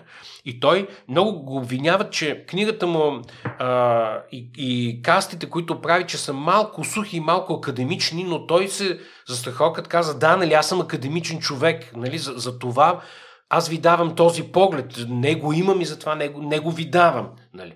А вече работа на клиницистите е този научен поглед да го адаптират вече към съответните нужди на, на, на пациента. Да, може би това е идеята, тъй като на Мати Уолкър има 10-12 препоръки е много трудно човек да ги спазва всичките като се замислиш. Да, така е. Така да е. Хубаво да се прибутваш към да. тях, нали? но сега ако нещо не успееш да го спазиш, не, не трябва да бъде нали, кой знае каква драма. Най-въпросният експерт Стефани се казва, тя споделя, че хората, които спят добре, може би правят някои неща грешно, но не правят всички неща грешно едновременно. И тя също казва, че сутрешната рутина е много по-важна от вечерната и е хубаво да ставаме по едно и също време, а да лягаме когато ни се доспи. Ами, значи аз тук пък не съм много съгласен. А, аз практикувам а, нещо хибридно. Сега ще ти кажа какво. Значи, а, поне в, в, в, в, моето семейство е така, съпругата ми, децата ми, а, не, ставаме по едно и също време. Ясно, това не, не, не може да се избегне. Нали? Имаме някакви задължения през деня. Но, а, лягаме сравнително по едно и също време, което не е времето за заспиване. Грубо казано, ако имам нужда от 8 часа сън и трябва да стана в 6, аз не си лягам в 10. И ето ги 8 часа. Аз си лягам примерно в 9. Но лягайки, лягайки си, аз чета някаква книга. Горе-долу около 40 минути четене и то, то, то, то те поприспива. Тоест ти пак не, не заспиваш точно в една и съща секунда, в един и същи час всеки ден, нали? Но горе-долу се, се въртиш около това, около това време едно и също. Тоест, тебе естествено ти се приспива тогава, ама ние, ти си създал условията преди това това да се случи. Нали? Така че това, което казва а, този, нали, тази експертка, че а, нали, лягате си, когато ви се успима един ден по-рано, друг ден по-късно, а, нали, така че аз това, което практикувам, смятам, че е по, по-мег вариант да се, да се прибутаме към, към това нещо. Аз за студентите, защото млади хора ни слушат със сигурност, със сигурност много, те си по-любознателни, а, винаги когато мога, аз поделям с тях начина по който аз съм учил за изпит. Сега не знам в повечето вузове а, дали по същия начин са организирали а, сесиите, както е в нашия вуз или както на времето е било, когато съм бил студент. Но а, аз какво правех? Сутрин, когато се събудя, още в леглото, докато имам тази сънна инерция, за която ако искаш ще разкажем по-подробно, а, един час чета. За съответния изпит, който примерно съдебна медицина. Ай, това казвам, че ми беше много интересно тогава. Чета около час. След което ставам, аз тогава даже кафе още не пиех, по-късно го пропих, но, закусвам си, чай си пия нещо, правя си каквото си правя през нея, отивам до академията, нещо. Връщам се след обед, лягам и около час пак чета. Спи около час и половина след обяда, събуждам се пак чета. Ма всичко това, всичко това четене става в леглото. Ставам, правя каквото правя и вече вечерта, когато ти казах, че по принцип съм малко по-активен, тогава вече пак легнал в леглото, четях някъде около 2 часа, 2 часа и половина. Значи се събират около 1, 2, 3, 4, 5, около 5 и половина, 6 часа активно четене на ден.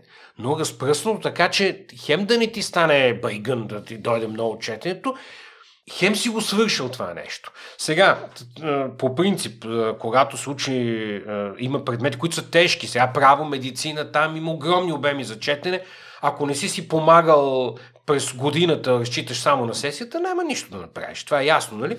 Но този начин за мен беше много ефективен. Много ефективен. И понеже гледам, че младите хора много предпочитат да, да четат по легла и по това не е нали, по бюра и по маси, както по-често ние правихме едно време, според мен е, това е идеален начин. Хем няма да им писни цял ден в, леглото, хем винаги свежо-свежо ще, ще четат. А, това, което казахме за, за това отношение към съня и за това как някой се фрустрира, че не спазва всички ритуали, има един много интересен феномен, който забелязват изследователите на съня във връзка с използването на тия умните устройства, гривни, часовници и така нататък. Сега, те имат а, акселерометри в тях, т.е. датчици, които засичат движението и на базата на това се опитват да преценят спиш ли или си буден и ако спиш в коя фаза от съня си. И ти правят някакви графики, които нали, са ти дали някакви норми. 21% трябва ти е 100 25% ти е 100 Е, има хора, които а, до такава степен се а, фиксират върху това нещо, а, че, то, че то реално почва да им пречи. Сега пише, че е добре около 8 часа сън да спиш. Ама човек е шорт слипър, той спи 7 часа и се чувства добре. Купил си това устройство и, о господи, аз спя само 7 часа. И се обажда, идва доктор и консултация. Това, я да видя какво е това нещо. Сега първо трябва да обясниме, че тези устройства показват приблизителни стойности. Нали? Горе-долу е така, но не е напълно така. Нали? Айде, доста точно могат да познаят истинската активност нали, от съня, ще, ще ги разграничат. Ами това, че ти се без никакви други проблеми излиза, че ти спиш 7 часа и чувстваш добре, ми значи това е твоята норма, а не са тия 8 часа, деца ти ги казали в опътването, стремете се към 8 часа сън, нали? или 8 часа и нещо. Еми, че Майкъл Фелп спи по 12 часа. Особено в, в, в момент на много активна подготовка. Това значи ли да се придържаме към тая норма? Нали? Тоест, това е малко индивидуално. И тези хора се оказва, че за тях м- тези а, устройства не само, че не помагат, а се оказва, че влушават драстично качеството им на съня. И затова хората, които имат, младите хора обикновено обичат такива технологични джаджи, Значи трябва да се отнасят с някакъв процент недоверие, да ги използват по-скоро за ориентир и за забавление, отколкото за някакви, за следването на някакви абсолютно строги норми. Нали? Защото все пак в живота нещата трябва да са с, с меки граници, нали? да, не, да, да не е съвсем пък всичко в кълъп нали, сложено. Та, та, та, това по отношение на тези устройства също ми се така видя интересно да го споменем. А във връзка с ритуалите краси, аз съм чувал, че в леглото е хубаво да го използваме само за сън, за да отново да го свързваме с това, не да се развълнуваме, ако отидем там и започнем да четем, примерно, и да се разсъним. Ами, значи някои казват, че, че легло трябва да се използва само за сън и за секс. Сега, по принцип има един период на, на инициация на съня, т.е. въвеждането в съня, който е около до около 15 на минути. Значи нормално е като си легнете горе-долу в рамките на 15 минути да заспите. Ако това време е по-малко, трябва да се попитаме защо. Много сме си изморили ли, някакво заболяване на съня ли имаме, което да ни кара да заспиваме прекалено бързо, защото съня не ни е качествен и не ни стига. Нали? Да се питаме защо. А ако е прекалено много, нали, ако е стане 30-40 минути без сън, пак трябва да се запитаме защо. Ако не можем сами да си отговорим да намериме отговора, като разчепкаме ежедневието си, ще се обърнем към специалист по съня. Сега той ще ни зададе разни въпроси, да не сме се сетили пък да се ги зададем. Това му е работата в крайна сметка. Но може би е добре всеки сам, аз затова казвам, тези правила са правила, но ние трябва да ги пробваме, да видим кое действа за нас, да запазиме всичко, което действа за нас. Останалото явно не, не, не е нашето. Нали?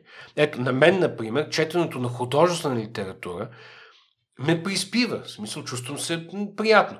На времето, се си спомним, имахме един професор Сираков, който ни преподаваше биохимия изключително еродиран и интелигентен човек, той казваше, много вика се очудвам на хората, които казват, че страдат от безсъние.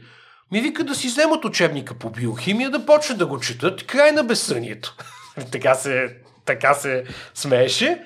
А, нали? Но ето това, това, това на мене ми помага. Нали?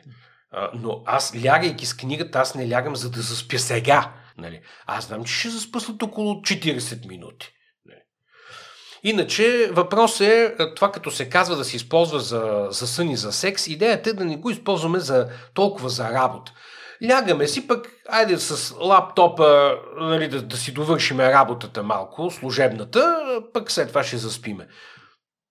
Това се смята вече за лош навик. Нали? А, другото, което е, е умственото предъвкане на разни проблеми от деня. Това е изкуство. Да се научим, че легнали ли сме в леглото, няма да има проблем, който да може да го решиме с мислене. Проблемите да останат извън това легло. Това е много трудно на живота. Всеки човек в живота си преживява трудни моменти, които, при които от една страна а, има много голям стрес, от друга страна няма контрол върху ситуацията. Неизбежни са тези моменти. Нали? А, и тогава е много трудно да, да го направим това нещо, да си кажем от тук нататък каквото става, става. Аз лягам да спа. Идеята е, че по време на сън нашия мозък работи по малко по-различен начин а, решенията, които намира, той ги намира по друг начин. Не по този строг логически начин, по който ние, а, ние ги решаваме. Имаме проблем, елементите на проблема, дай да видим ли как го решим. Винаги, особено при трудните проблеми, винаги има неясен момент. Има липсващи парченца от пъзела. И то за това решението е толкова трудно за нас. Нали? Докато а, по време на сън като ли мозъка, м- има много теории как се случва това нещо, нали, така че аз не мога да кажа точно какъв е истинския механизъм, но като, ако погледнем като черна котия, нали, влиза проблема, на стоините излиза решение. Нали. Тоест, като ли мозъка успява по-отгоре да погледне на този проблем, да може би успява да го сравни с подобни проблеми в нашето минало. Нали? Как сме ги решили тогава? Нали? Тоест има си някакви негови си механизми, по които на, на другия ден, качили се, се е появило решението. И в това отношение е, е много интересна психиката на, на религиозните хора. Нали? Те казват, е, е, лягам си, от тук нататък нещата са в, в ръцете на Бог. Нали? Аз няма какво да направя, докато спя. Нали? Винаги ще, така си спомням това, което ми разказваше на един мой приятел, който живее в Штатите, майка му, зима е периодично, тя ходи там, връща се и така нататък. И при едно от предстои пътуване обратно от Штатите към България. И тя там си има вече някакви приятелки, други баби, комшийки, американки, си говорят и едната казва, а, Абе, Блашки, нещо притеснена ми се виждаш. И тя вика, е, ми притеснена съм сега. Други ден, нали, пътуване, летища, самолети и това. И тя много очудено ми казала, ама защо ти се притесняваш? То всичко е в Божиите ръце. нали, ето някаква форма на, на поглед върху всички проблеми. Нали? Нещо, върху което аз не мога да влияя, че защо трябва да се притеснявам за него. Но това пак е умение. Ние, ние, ние не, не, не, не сме свикнали да го правим. Това е нещо, което трябва да се учиме. Това е както, може би ще, ще е интересно и за теб и за слушателите, а, това на което се тренират специалните части. Това е така наречените power naps. Нали, енергизиращи почивки, почивки връщащи а, а, връщащи формата, връщащи мощността. Значи, това са хора, които работят, нали, тяхната работа е такава, а, и пожарникари, спасители и така, които са, работят при много тежък стрес. И физически, и емоционален. А, такъв лукс като 8 часа сън, къде, нали? Те се учат да могат да използват всички моменти, в които могат да бъдат, да, да се наспят, да си починат малко, докато се транспортират с самолет или там с камион или с друго превозно средство. Когато са в някакъв момент, в който нали, няма атака или пряка опасност за живота и това, да, да се опиташ да се абстрахираш от средата, в която си и да се наспиш, да дадеш възможност на организма ти да си почине. А? Това е много голямо умение. Трудно е много. И затова, по принцип, за такива, а, за такива а, професии трябва да подбереш хора не просто които желаят, а които имат съответната психологическа нагласа. Това също е генетично предопределено. Тоест, ти по-леко да понасяш такъв тип стресове. Трудно е да се учи. Значи ти имаш диамант и ще го пообработиш, нали? но парчето въглища не може да създадеш диамант. Това е, това е идеята. И някой път, краси, ако се получи така, че не можем да спим през нощта, Стефани съветва отново да си станем в времето, което си ставаме обикновено и да си вършим абсолютно по същия начин работата, да не компенсираме, за да може на следващата вечер отново... Точно така. Това е пак свързано с въпроса за ритъма. Нали? Да, да си спазим този ритъм. Защото това понякога не зависи от нас, ако не си доспиваме, не е по наше желание. Понякога не зависи, разбира се. Понякога трябва повече да се свърши някаква работа. Изваредна ситуация се получава. Е сега както с нали, навари, бедствия, нали, има, или наводнение нещо ще има, или както е сега снеговали. Нали, случват се такива неща. Нали? А, но ако е нещо поради някаква друга причина, за която не си дава сме сметка, някакво вътрешно напрежение, което не можем да го анализираме, не може, нещо съм тревожен, не мога да кажа точно от какво, тогава разумният подход е просто да станем, да свършим някаква работа, да почетем някаква книга и след 20 на минути отново да си легнем. Нали? Да не се насилваме, да не се насилваме да спим. Но то, може би тук е мястото да се кажете няколко думи за медикаментите, които са сънотворните. Нали? А това преди това, ако искаш да, да довърши, а, да кажем има нощ, която не може да спим оптимално или така? си легнем късно или се събудим през нощта и не може да заспиме. На следващия ден какво ти препоръчваш? Опитвам, опитваме се да си спазваме нормалния ритъм, който бе. Може би ще ни трябва да си подпомогнем, поне в първата, в първата половина от деня да използваме някаква тонизираща напитка. Нали, това няма да е голям грях тогава, защото нали, иначе ще се заспиме на работното място. Но, но в никакъв случай да не е в втората половина от деня. Защото сме имали предната нощ е била лоша, сега ако си направим зорлем и в следващата нощ лоша, нали, това няма смисъл. Значи с а, натрупването по принцип, защо, защо ни се доспива? А, по време на нашата дейност започва да се натрупва едно вещество в мозъка. Аденозин се нарича.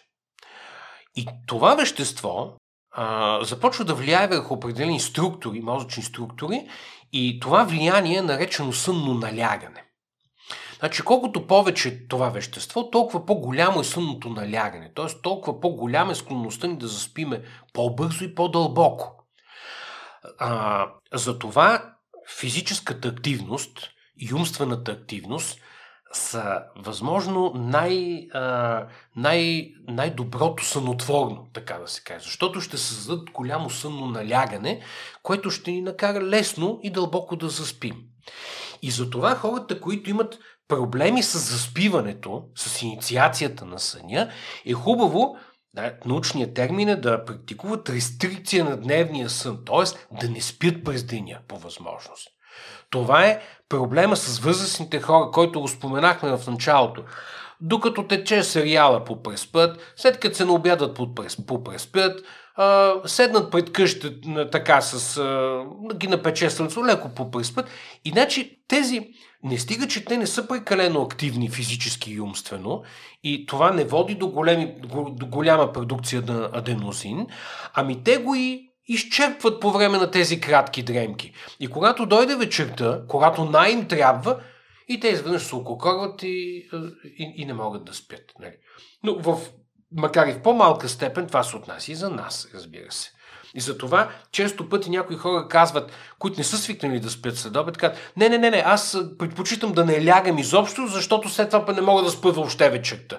Защото след обедния сън ще е, метаболизира голяма част от този аденозин. И сънто на лягане много рязко ще намалее. Затова след такива дремки се чувстваме доста освежени. Дори една 20-минутна следобедна дремка се смята, че може много да ободри. Просто работния капацитет рядко се, рязко се качва. Та, Та така, за този, за, за този аденозин. Това е малко, дали, такива няколко научни термина. Да, те ще имат все по-голяма гражданственост, така че по-добре е хубаво хората да ги чуят. И за медикаментите тръгна.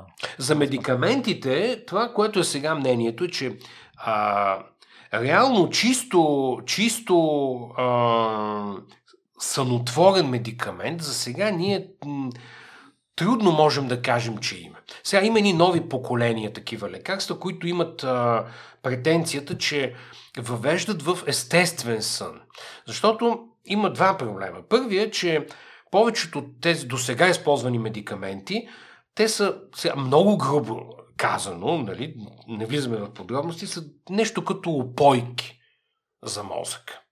Така че те, те предизвикват сън, но ако ние с електронна апаратура отчитаме дейността на мозъка, се оказва, че този сън по качество не отговаря на естествения сън. Той, т.е. той не е същия.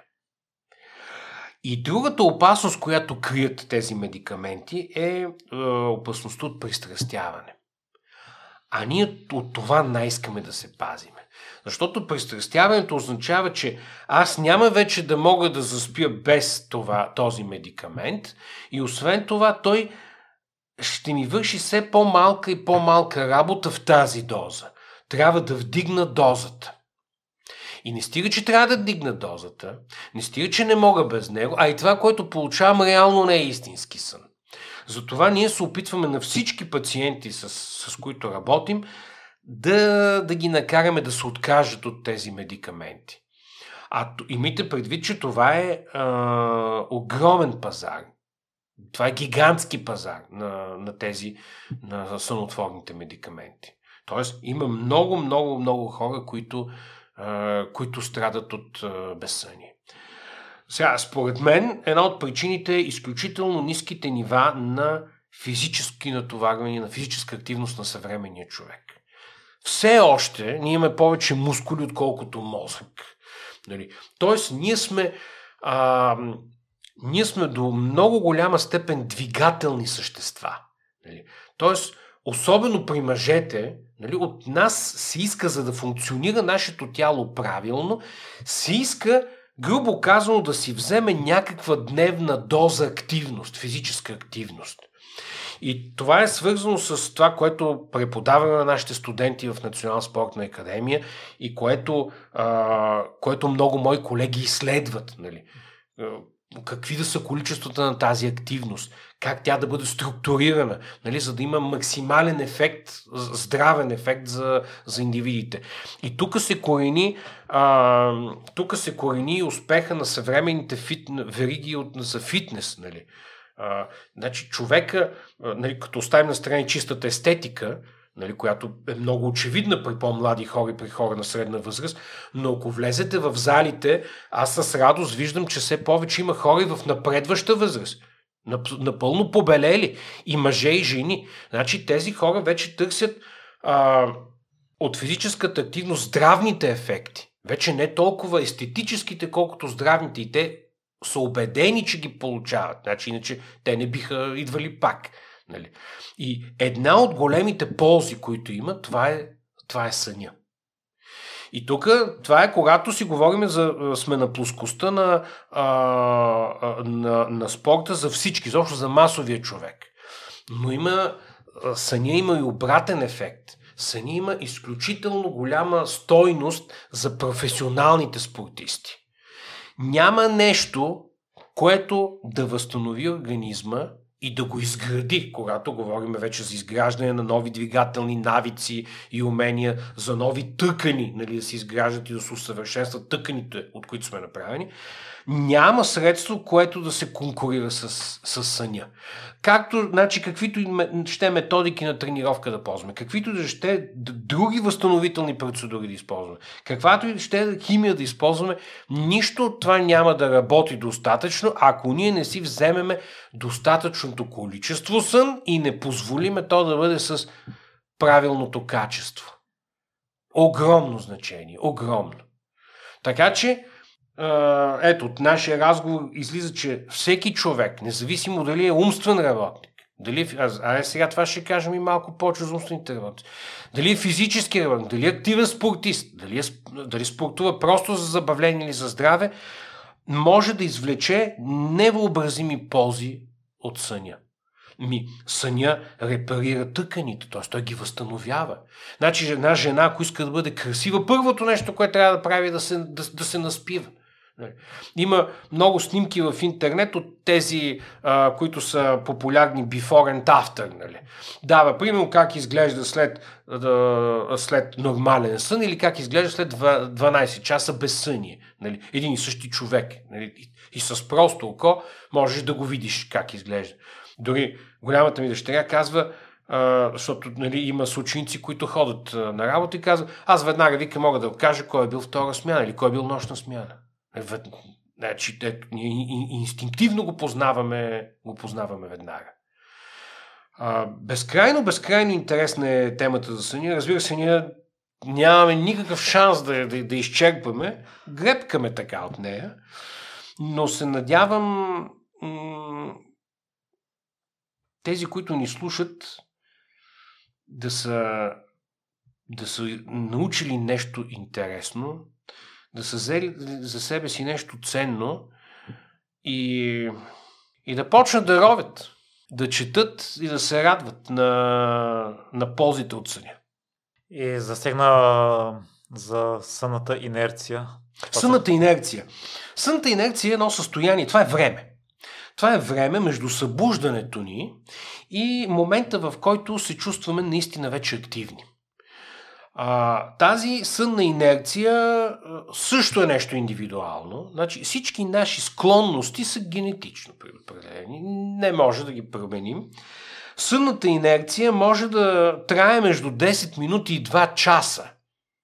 Тоест, има такива хора, които докато влезат в ритъм им трябва много време. Като влезат в ритъм, вече са като парни локомотиви, нямат спиране. Но не искайте от този човек още рано сутрин да е, да е много активен, да е способен на, на, на геройство. Той дори може да е човек, който рано събужда. Той се събужда, но просто бавно навлиза в, бавно навлиза в ритъм. И тези хора, аз съм, аз съм такъв човек, пак казах, аз така съм си структурирал нещата, доколкото това е възможно, редовно да правя сравнително рутинни неща сутрин. Така съм си структурирал. Така че това е сънната инерция и човек, ако е по-бавно се събужда, не трябва да мисли, че, а, че нещо му има. Даже има една, една такава приказка за римските войници, защото те, те са се събуждали, много рано са ги дигали.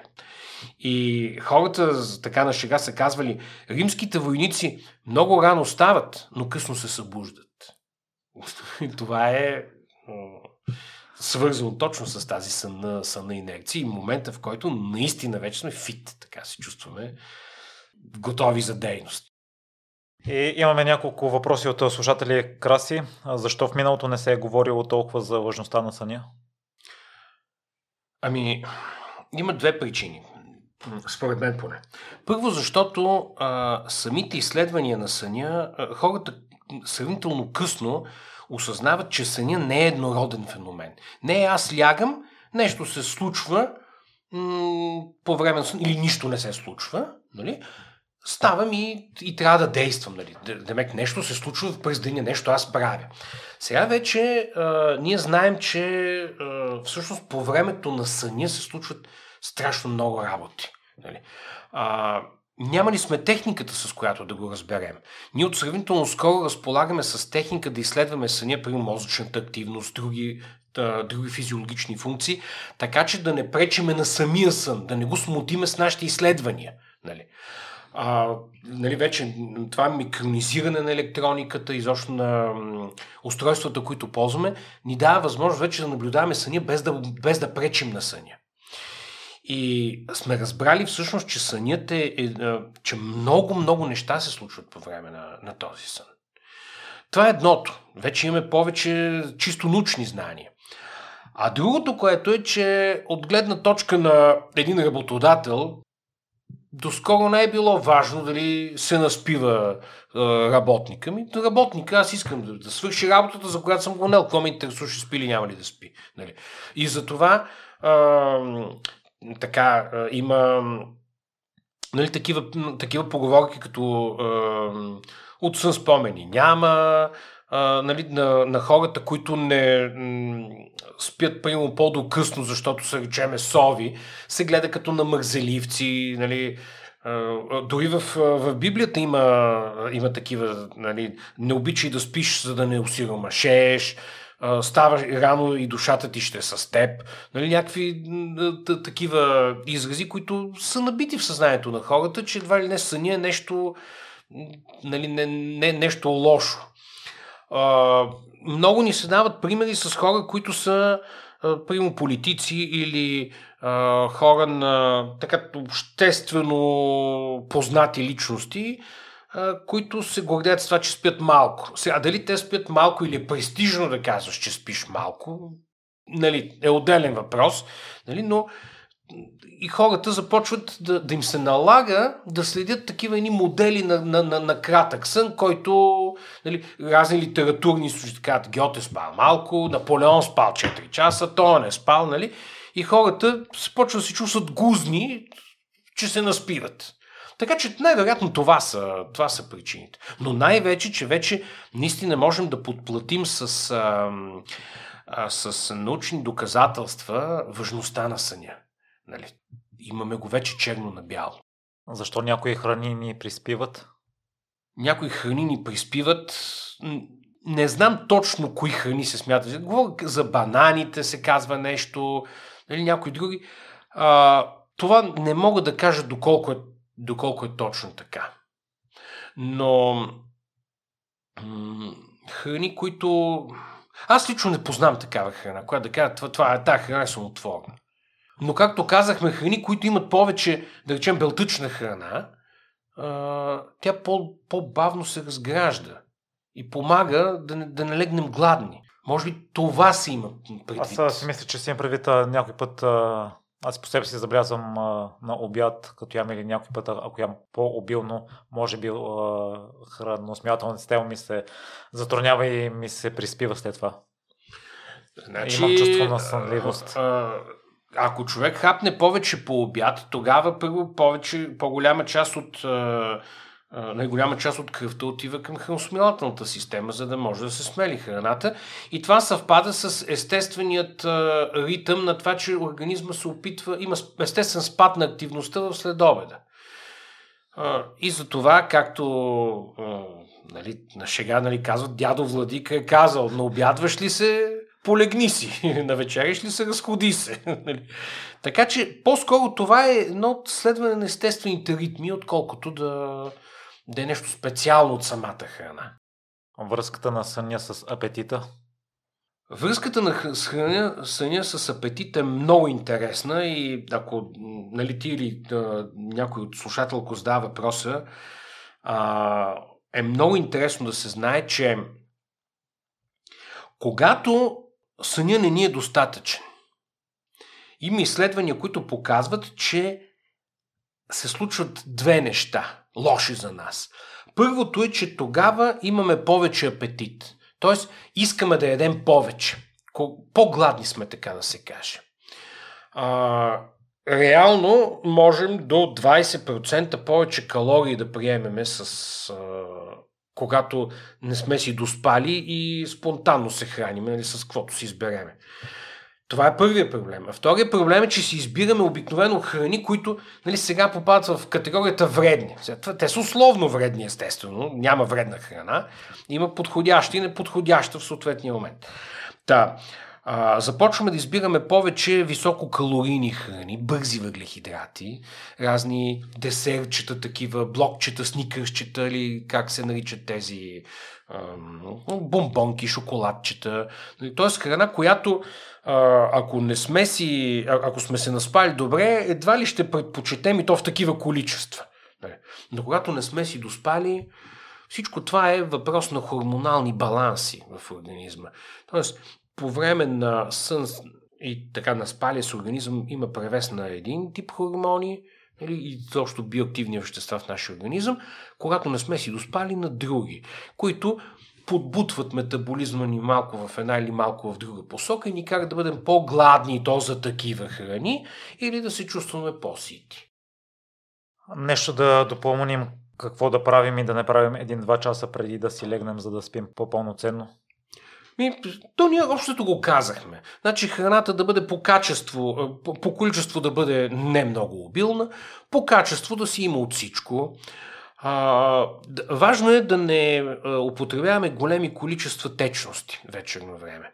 Защото, колкото и парадоксално да звучи, а, при много голяма част от хората разстроения сън се дължи на ставане по малка нужда.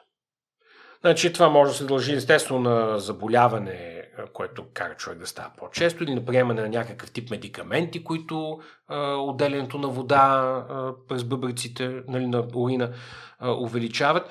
Но често пъти причината е, че човека е свикнал вечерно време да изпива примерно 2-3 бири.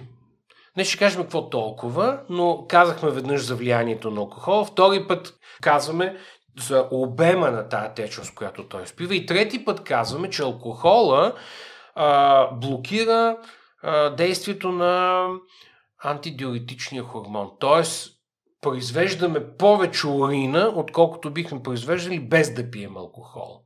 Като добавим и големите количества течност, които сме вкарали с тази бира, и се оказва, че този човек става 2-3 пъти през нощта, но това става не винаги е свързано с едно, с едно разбуждане, осъзнато разбуждане, и след това пак трябва да заспиме. Тоест, фрагментираме съня по, по груп начин.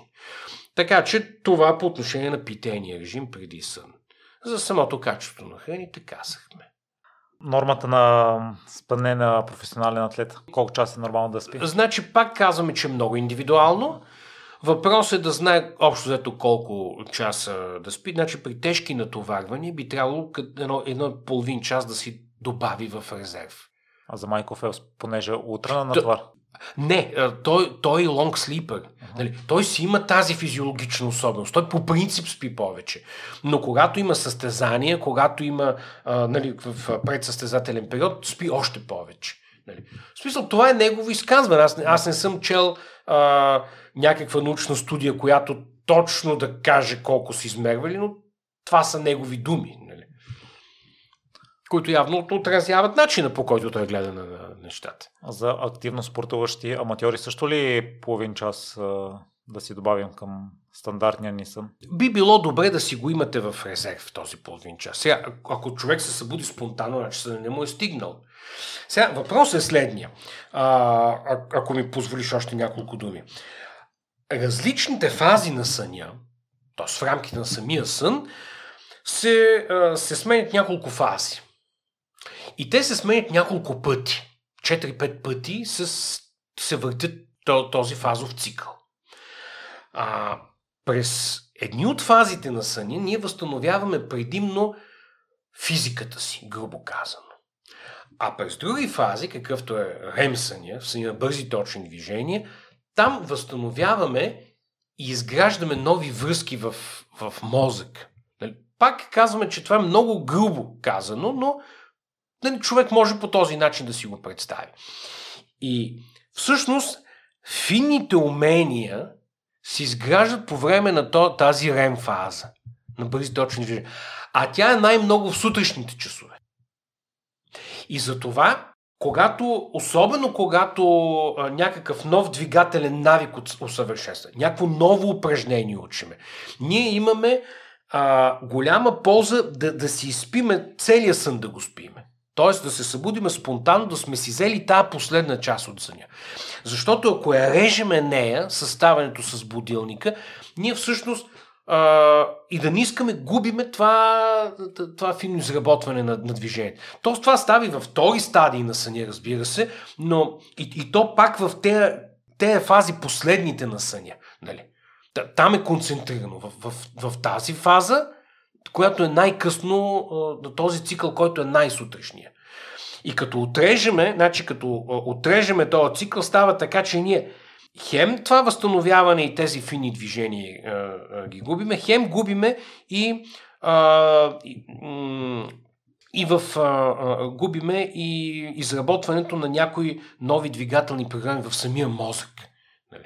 И това е много важно за подрастващите, защото когато ги будиме с часовника за стават на училище, ние им режеме точно нали, креативността и, и, и тази част от физическото възстановяване.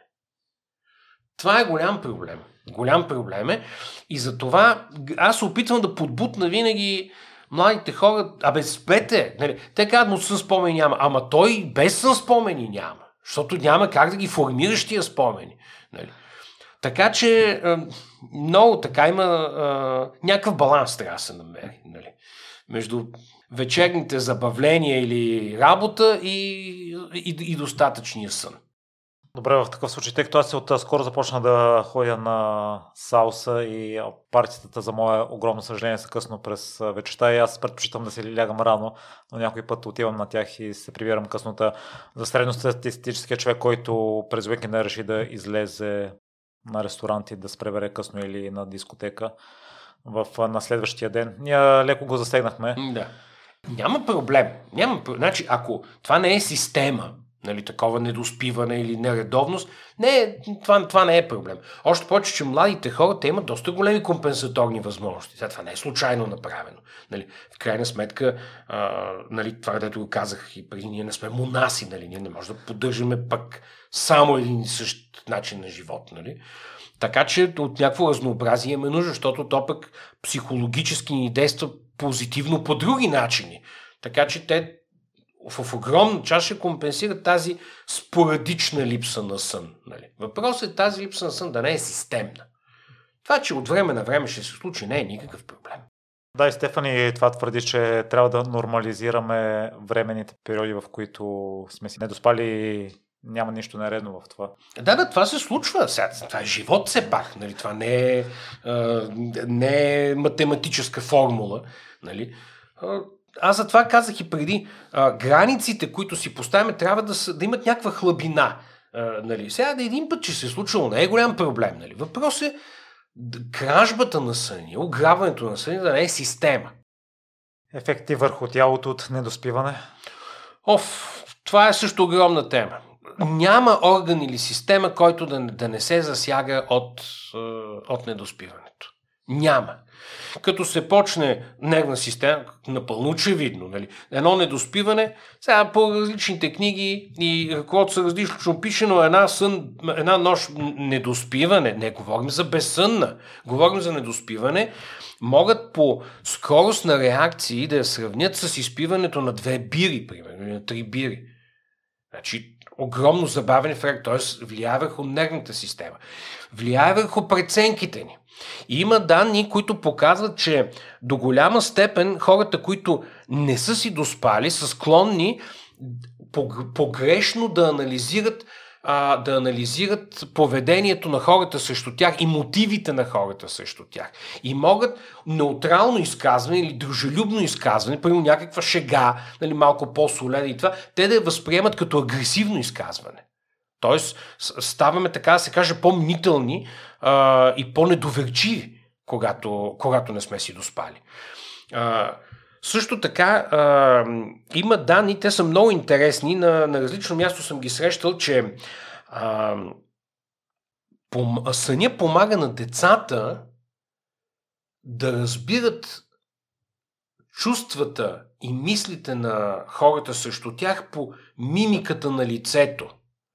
Тоест, това нещо ние го изграждаме и правилно анализираме а, хората срещу нас по лицевото им изражение, само когато сме си доспали. Иначе можем да, да дори враждебно да усетиме човека срещу нас. А той, примерно, да не е враждебен. Просто грешно, го, грешно тълкуваме израженията. Което е, което е много интересно. И това, това се отнася и за малките деца, защото за тях е пък много по-силно това нещо. Те тогава формират тези разбирания за, за отношенията, които са изразени само чрез, чрез мимик. Нали, както казахме на времето, нали, майка ми само като, като ме погледнеш и вече знаеш, имам ли бой или не. Нали, невербална комуникация. сърдечно-съдовата система също страда. Също. А всички тъкани ще страдат най-малкото, защото при едно недоспиване или при пълната липса на сън, ние отнемаме растежния хормон. Производство на растежен хормон, което е най-изобилно по време на сън. Нали? А той отговаря при младите индивиди за израстването им, нали, израстването на размерите на тялото и до голяма степен за подмяната на старите тъкани с нови. Нали? А при израснените индивиди, нали, цялата тази репарация на тъкани, т.е. подмяната на изхабените и възстановяването на тъканите става, става по време на сън. И сега веднага разбираш връзката между спорта и, и съня. Еми, не най-малкото първата фаза при а, натоварването, че ти разграждаш тъканта, ти увреждаш нали, с активното движение. А съня, нали, почивката и в частност съня, водят до възстановяването на тези тъкани и свръхвъзстановяването им. И това е в основата на покачването, нали, всъщност, на, а, на, на спортните възможности, защото ресурсът, с който разполага, материалният ресурс, се качва и то само по време на сън. Тоест, ние правим подготовката по, по време на будното състояние, но реалното възстановяване и израстване се, се случва по време на почивката и в частност по време на съня. Мнението ти за медитацията сутрин и вечер? Мнението ми за медитацията принципно е много добро. А, медитацията на мен е вечерно време ми пречи. Аз ако медитирам, не мога да спа после. Значи явно, явно и попреспивам през това време. Всеки трябва да намери своето време за, своето време за медитация. Това според мен е, е, е най-добрият вариант. Тоест човек трябва да пробва по различни времена и да види как ще се чувства най-добре. Нямам, нямам за това нещо съвет. Но по принцип, по принцип е, по принцип е окей. И аз върху този въпрос много съм разсъждавал и съм търсил литература. А, не съм намерил никъде а, хубаво научно систематизирано това нещо да е описано, но според мен медитацията трябва, може да бъде ефективна само на фона на а, само ако преди това сме си взели съня, който трябва. Значи, ако сме сънени, не ни е достигнал сън, той не може да се компенсира от медитацията в никакъв случай, защото тя по характер е по-различно състояние на мозъка. А, а цялото това успокояване всъщност то ще ни подведе към съня, а не към медитацията. И за това е по-добре да я правим на фона на Z достатъчно, достатъчно сън. Това е личното ми мнение. Пак казвам, систематизирани данни не съм срещал. Може би има, аз не съм ги срещал. Фазите на самия сън, какво може да кажеш за дълбокия сън и каква част от общото спане трябва да е засегна? Е, това горе-долу го засегнахме. Това, това може би е даже и друга тема, а, за, за фазите на съня, но, но идеята е, че през нощта има, а, има фази, в които предимно сънуваме, или там сънищата са много ярки, много цветни, много изпълнени с емоции. Нали, това е съни на бързи точни движения. А, коментира се дали тези очни движения са защото гледаме какво се случва нали, в съня или причината е друга. Близостта на моторните ядра на очите са близки пък до едни други ядра, които са свързани с съня и така нататък. Тоест има какво ще се изяснява, а може би не е това и най-важното.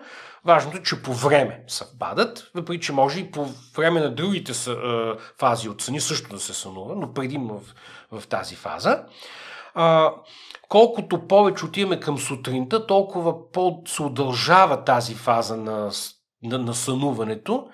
И обикновено, за да си спомниме съня, трябва да ни събудят по време на сънуването. Тоест, тая нощ ти си сънувал поне 4-5 пъти, но евентуално си спомниш, що сън най-сутринта, когато си се събудил. Нали? Защото тогава е тогава може, може да запомниш. Това е много интересно. Аз го разказвам винаги, когато м- става дума за тези, а, за тези неща, че всъщност а, тази фаза от съня, която е със сънищата, а, се оказва, че има някои твърде неочаквани а, причини да съществува. Има смисъл. А една от тях е, че а, травматични събития, които сме имали, през деня и които можем да сънуваме, колкото повече, грубо казвам, ние си сънуваме този, този сън, толкова по-малко емоционален става той. Тоест, ние имаме спомен за това събитие, травматичното, но то вече няма тази емоционална тежест, която е имало до сега за нас. Това са много интересни изследвания. Защото доскоро са ги карали нали, да, нали, да се събудят, да не мислят за това нещо, ама не може. Това е проблем, който, който мозък иска да го сготви, иска да, го, иска да приключи с него. Значи по-добре е да го изсънуваме този сън, да го разкажем ако трябва, нали, в най-финни подробности и емоционално той почва да избледня. Той вече не ни тежи толкова. А, може би причината за това нещо е, че в мозъка, това, това са изследвания, и за тях много обичам да разправям, защото за мен беше нещо ново, като го прочетах. А, има специфични механизми, които а, ни помагат да забравяме. Защото ние винаги се оплакваме от паметта си, че, че трудно помним, но много по-голямо проклятие ще бъде, ако не забравяме. Представи си, ако не забравяш всичките недоразумения, които си имал с приятели, всичко лошо, което ти се е случило. Ако всичко това нямаше как да го забравим, нашия живот ще, ще е ад. Нали? А механизмите на мозъка са такива, че понеже когато сънуваме, някои от сънищата могат да бъдат невероятно ярки, ние в един момент ще бъркаме сън и действителност. Бе, това случи ли се, сънувах ли, какво беше? И затова има механизъм, който ни пречи да запомниме съня. И затова толкова малко от сънищата си ние ги помниме. Помниме, ако някакъв сън е бил много ярък и ако толкова силно впечатление ни направил, че, че сме го и разказали на някой. Нали, тоест вече сме го пренесли в будното състояние. Интересно и там много, много, много още има да се изследва и да се рови с колегите ни психиатри и психолози. Тоест съня все повече става една интердисциплинарна територия. Нали? Все повече специалисти обръщат внимание и казват, аха, значи за това ставало еди какво си при нас. Нали? Я чакай да го по-подробно да го изследваме. Нали? Тоест, все повече прозорци се отварят на този замък, нали, който е съня, и ние надникваме там. Все повече тайни врати нали, в, в замък. И мнението ти за снус бутона? Аз никога не съм го ползвал. Значи, може би защото в детството си прочетах една, една книга Активно дълголетие. И там автора, е един руснак, съвет на Юрий Никулин, мисля, че беше, той съветваше ста, нали, звънне ли часовника да ставаш, нали, няма какво правиш в леглото. И сега аз не ставам веднага, чета, нали, както ти казах, а, но практически аз наистина никога не съм ползвал този бутон. Защото почнеш да го ползваш веднъж, изкушението постоянно да го натискаш си расте и... Така че аз лично не го ползвам. А твоите пациенти Най-различно. В смисъл, дали, дали ползвате Или твоята препоръка, по-скоро твоята препоръка за твоята... Моята препоръка е звънали, звънали часовника да става човек. Той не случайно го е навил за, за, за този час. Аз мисля, че съм чувал а, някои случаи хората нарочно си навиват по-рано, за да използват снус бутона. Еми да, но то каква е, какъв е ефектът? Ти, то, то сън ли е това вече?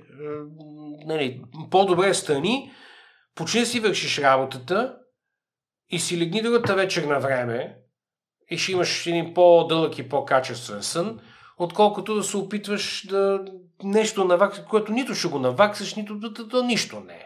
Нали? И за финал, край, тъй като засегнахме много теми и всеки може да си вземе по нещо, ако някой а, мисли, че му е прекалено много информация, не знае от а, къде всъщност да започне, коя смяташ, че е следващата стъпка на човека за подобряване на съня? Ами, това, което правят хората, което го препоръчат, аз лично веднага казвам, че нямам този навик, който може би не е добре, но това са така наречения дневник на съня. Как се почувствах, какво ядах, какво се случи през деня.